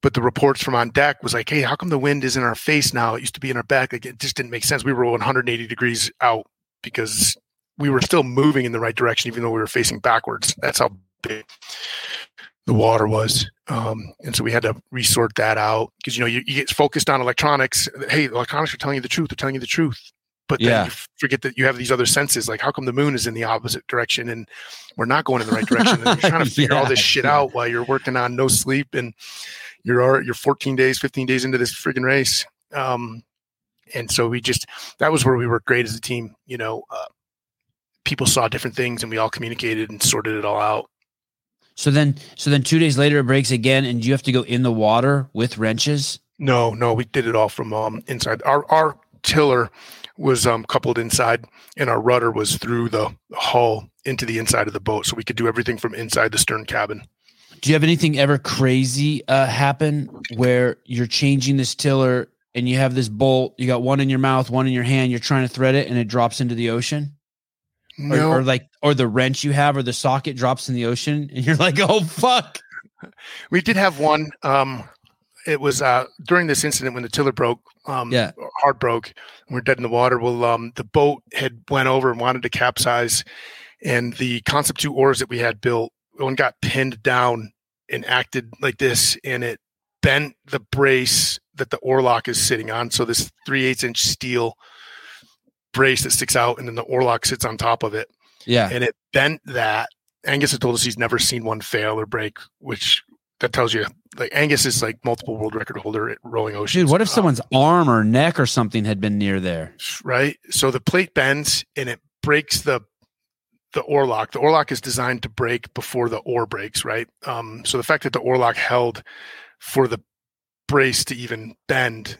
and Yeah. the oar was phenomenal. Um, Concept2 made these custom oars for us. Um, What's to stop the just- oar from just flying overboard and losing it if the oar lock breaks? It's leashed. We have Oh, a okay. we have a leash to it, which we didn't have actually um, on at the time. And Jim was able to grab it and catch it uh, in time because I jumped off my station to go on underneath and fix the uh, auto tiller. Jim jumped on the rowing station um, when I jumped off, and uh, when all this happened, so we're we're broached to the wave. The boat's rocking, tipping over. We think we're going to roll, and then the oar goes. And you're below deck when you think you're gonna roll. Yeah, I just I just gotten in. Oh, dude. And, Oh, uh, bro. so we ended up getting that all sorted out and it's like two in the morning and um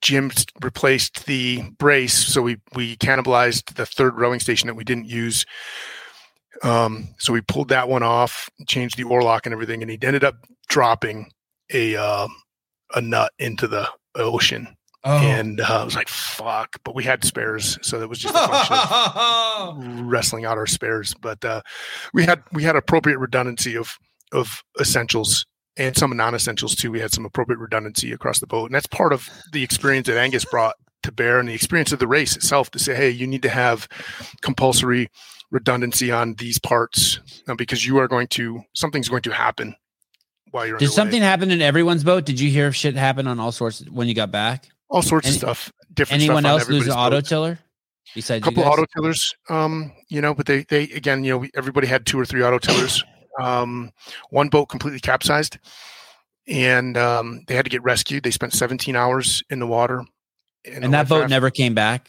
they finally salvaged it I, I saw their um their tracker on shore but did we finished the race before that team that got rescued ever set foot back on shore because they ended up going up to Canada because they got picked up by a merchant vessel. And then Crazy. their boat was another two or three weeks before somebody went out there and, and picked it up. Wow.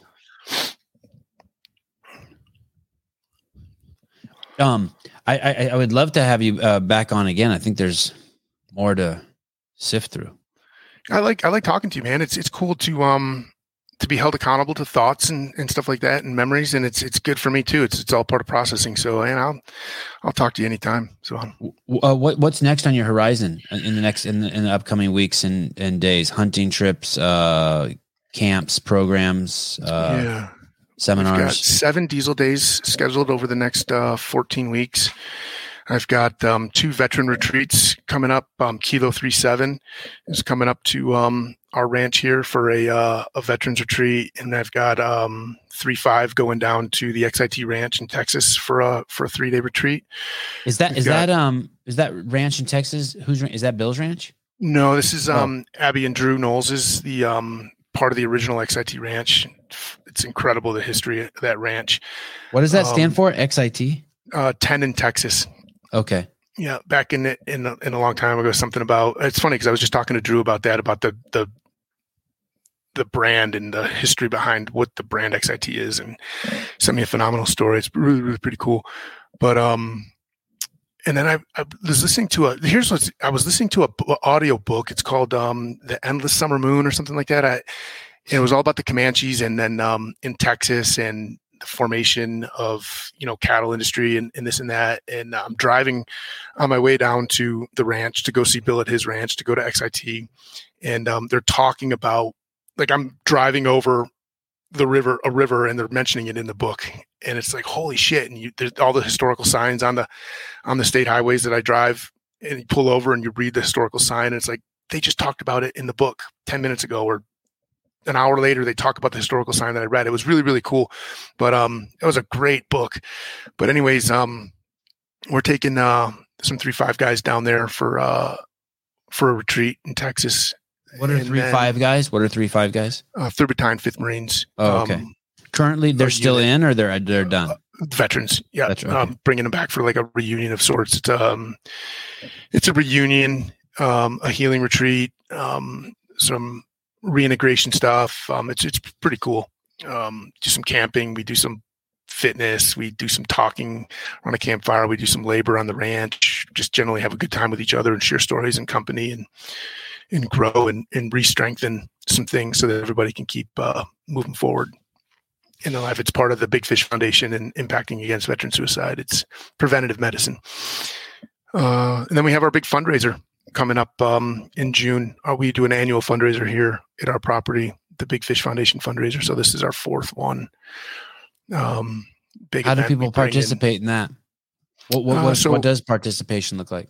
I bring in um, I bring in an, a, uh, a veteran, one from each branch of service, and then I pair them up with uh, an athlete or a celebrity or a personality like Josh Bridges or Hobart. Um, I think conversations with Rich Froning right now, see if he's going to come out, and we pair we pair them up and we go through like a thirty hour workout um, to to demonstrate teamwork, resiliency, um, and and all the positive character values that come with with persevering through hardship and we do that at a at a big like um kind of like a jamboree sort of like a festival here at the house. We'll have like 40 50 people. I pay for Wow. a bunch of veterans to come in and be volunteers and we do this as a program to um invite each other uh, into a collection of community of people and, and just have a good time for for a week.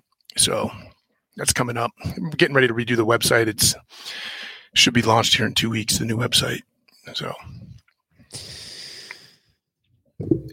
Uh, opening with uh, Taco, uh, sharing sharing those intimate stories, uh, talking about um, you know, reflecting on on the on the trip and your relationship with the guys, all, all, all that stuff. Uh, the, the the story on top of the building, um, with the generals mhm. and and and and, and reflecting on Paul. I, I really appreciate all that. Uh, I think people really enjoy hearing that. I think people uh, long to hear stories and tales about other men and um, men and women and their and their sort of not only their hardship but how they process it. And and I just I'm just so glad that I got to sit here and, and hear them firsthand and, and and you sharing them with us. So thank you. All really really super cool shit. I mean, people love that stuff, and I think they love it because it um it adds perspective and context to their life. Cool. Yeah, I just just want to provide value.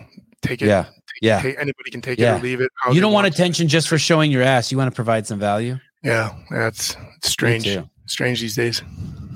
I was telling someone the other day, I don't, I love attention, but I want to do, I want to juggle like six balls and I want to ride a unicycle. I don't want attention for attention's sake. Yeah. I want to do something. Yeah. The inconsistency in that. Yeah. I want to do something. Brother, thank you. You bet, bro. Good to see you again. you're and uh, give my best to uh, Haley and the kids. And Okay. one of these days, we'll put a, a handshake and a hug on each other again. Awesome. Yeah. You are a world class hugger. Anyone who hugs you is uh, stoked to get a hug. from you. Appreciate that. All right. Tell Nicole I said hi, please. We'll do, brother. Take care. Thank you. Bye.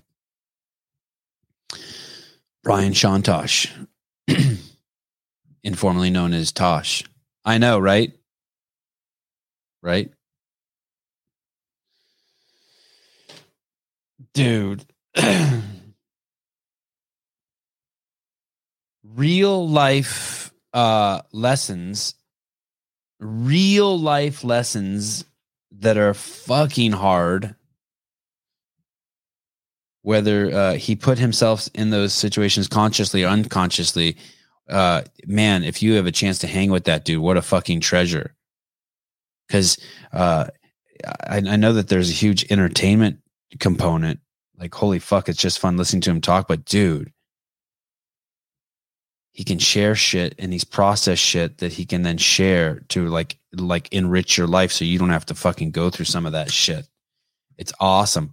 Or or, or more importantly i think what his specialty is is um, sharing those skills to help people uh, get the most out of their own life their current situation he's dope a great show tosh greatly appreciate your stories and the value you add to this earth yeah dude what great value hey matt dude uh, thanks again, Seven on One. A great conversation, Matt uh, Schindeldecker. Thank you for uh, for adding to it, dude. You're great. I, I fucking respect what you processed, uh, and and then and then shared with the world after you processed it. It's dope. Uh, David Weed, awesome. Thanks, David.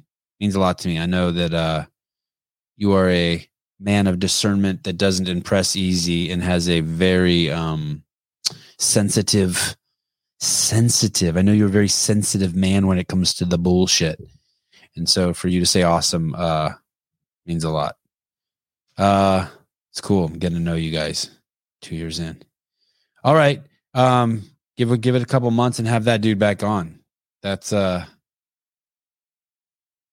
it's cool. He talked about um he was talking kind of about about insecurity and second guessing yourself. And when I have people like him on I'm more um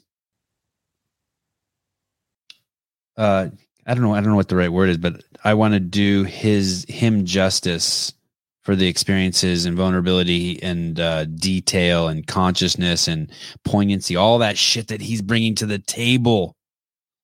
Uh, I want to make sure that I'm I'm an adequate uh, receptacle uh, for that So I always feel this huge sense of accomplishment doing a podcast with someone like Tosh. All right. Um, I don't know what's going I don't I don't know if there's anything going on tonight.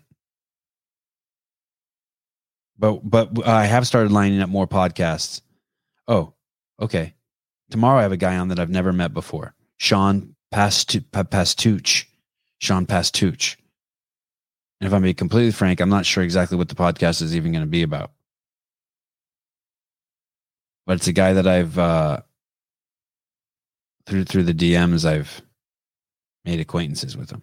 Okay, and then uh, Friday live back to live call in show, then Saturday live call in show, Sunday nothing. All right, Danielle Brandon. Yes, okay. I'll I'll bug. I need to bug Danielle Brandon. Okay.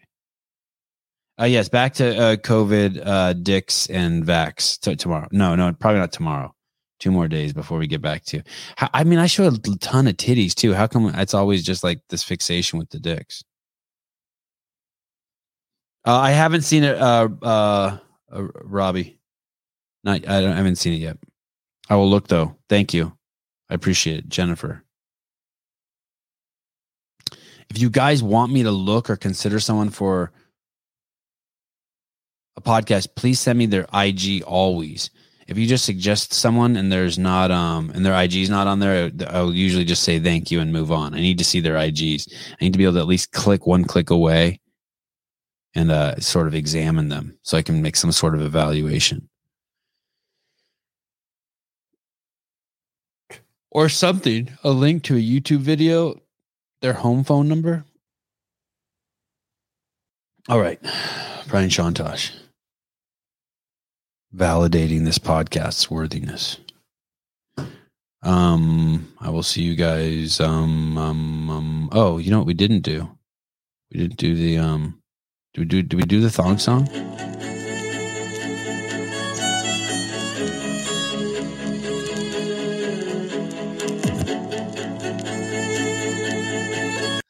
I like that little bit of scratching in there. You hear it? Those are the shakers. And that's the scratching. Okay. See you guys tomorrow. Bye bye.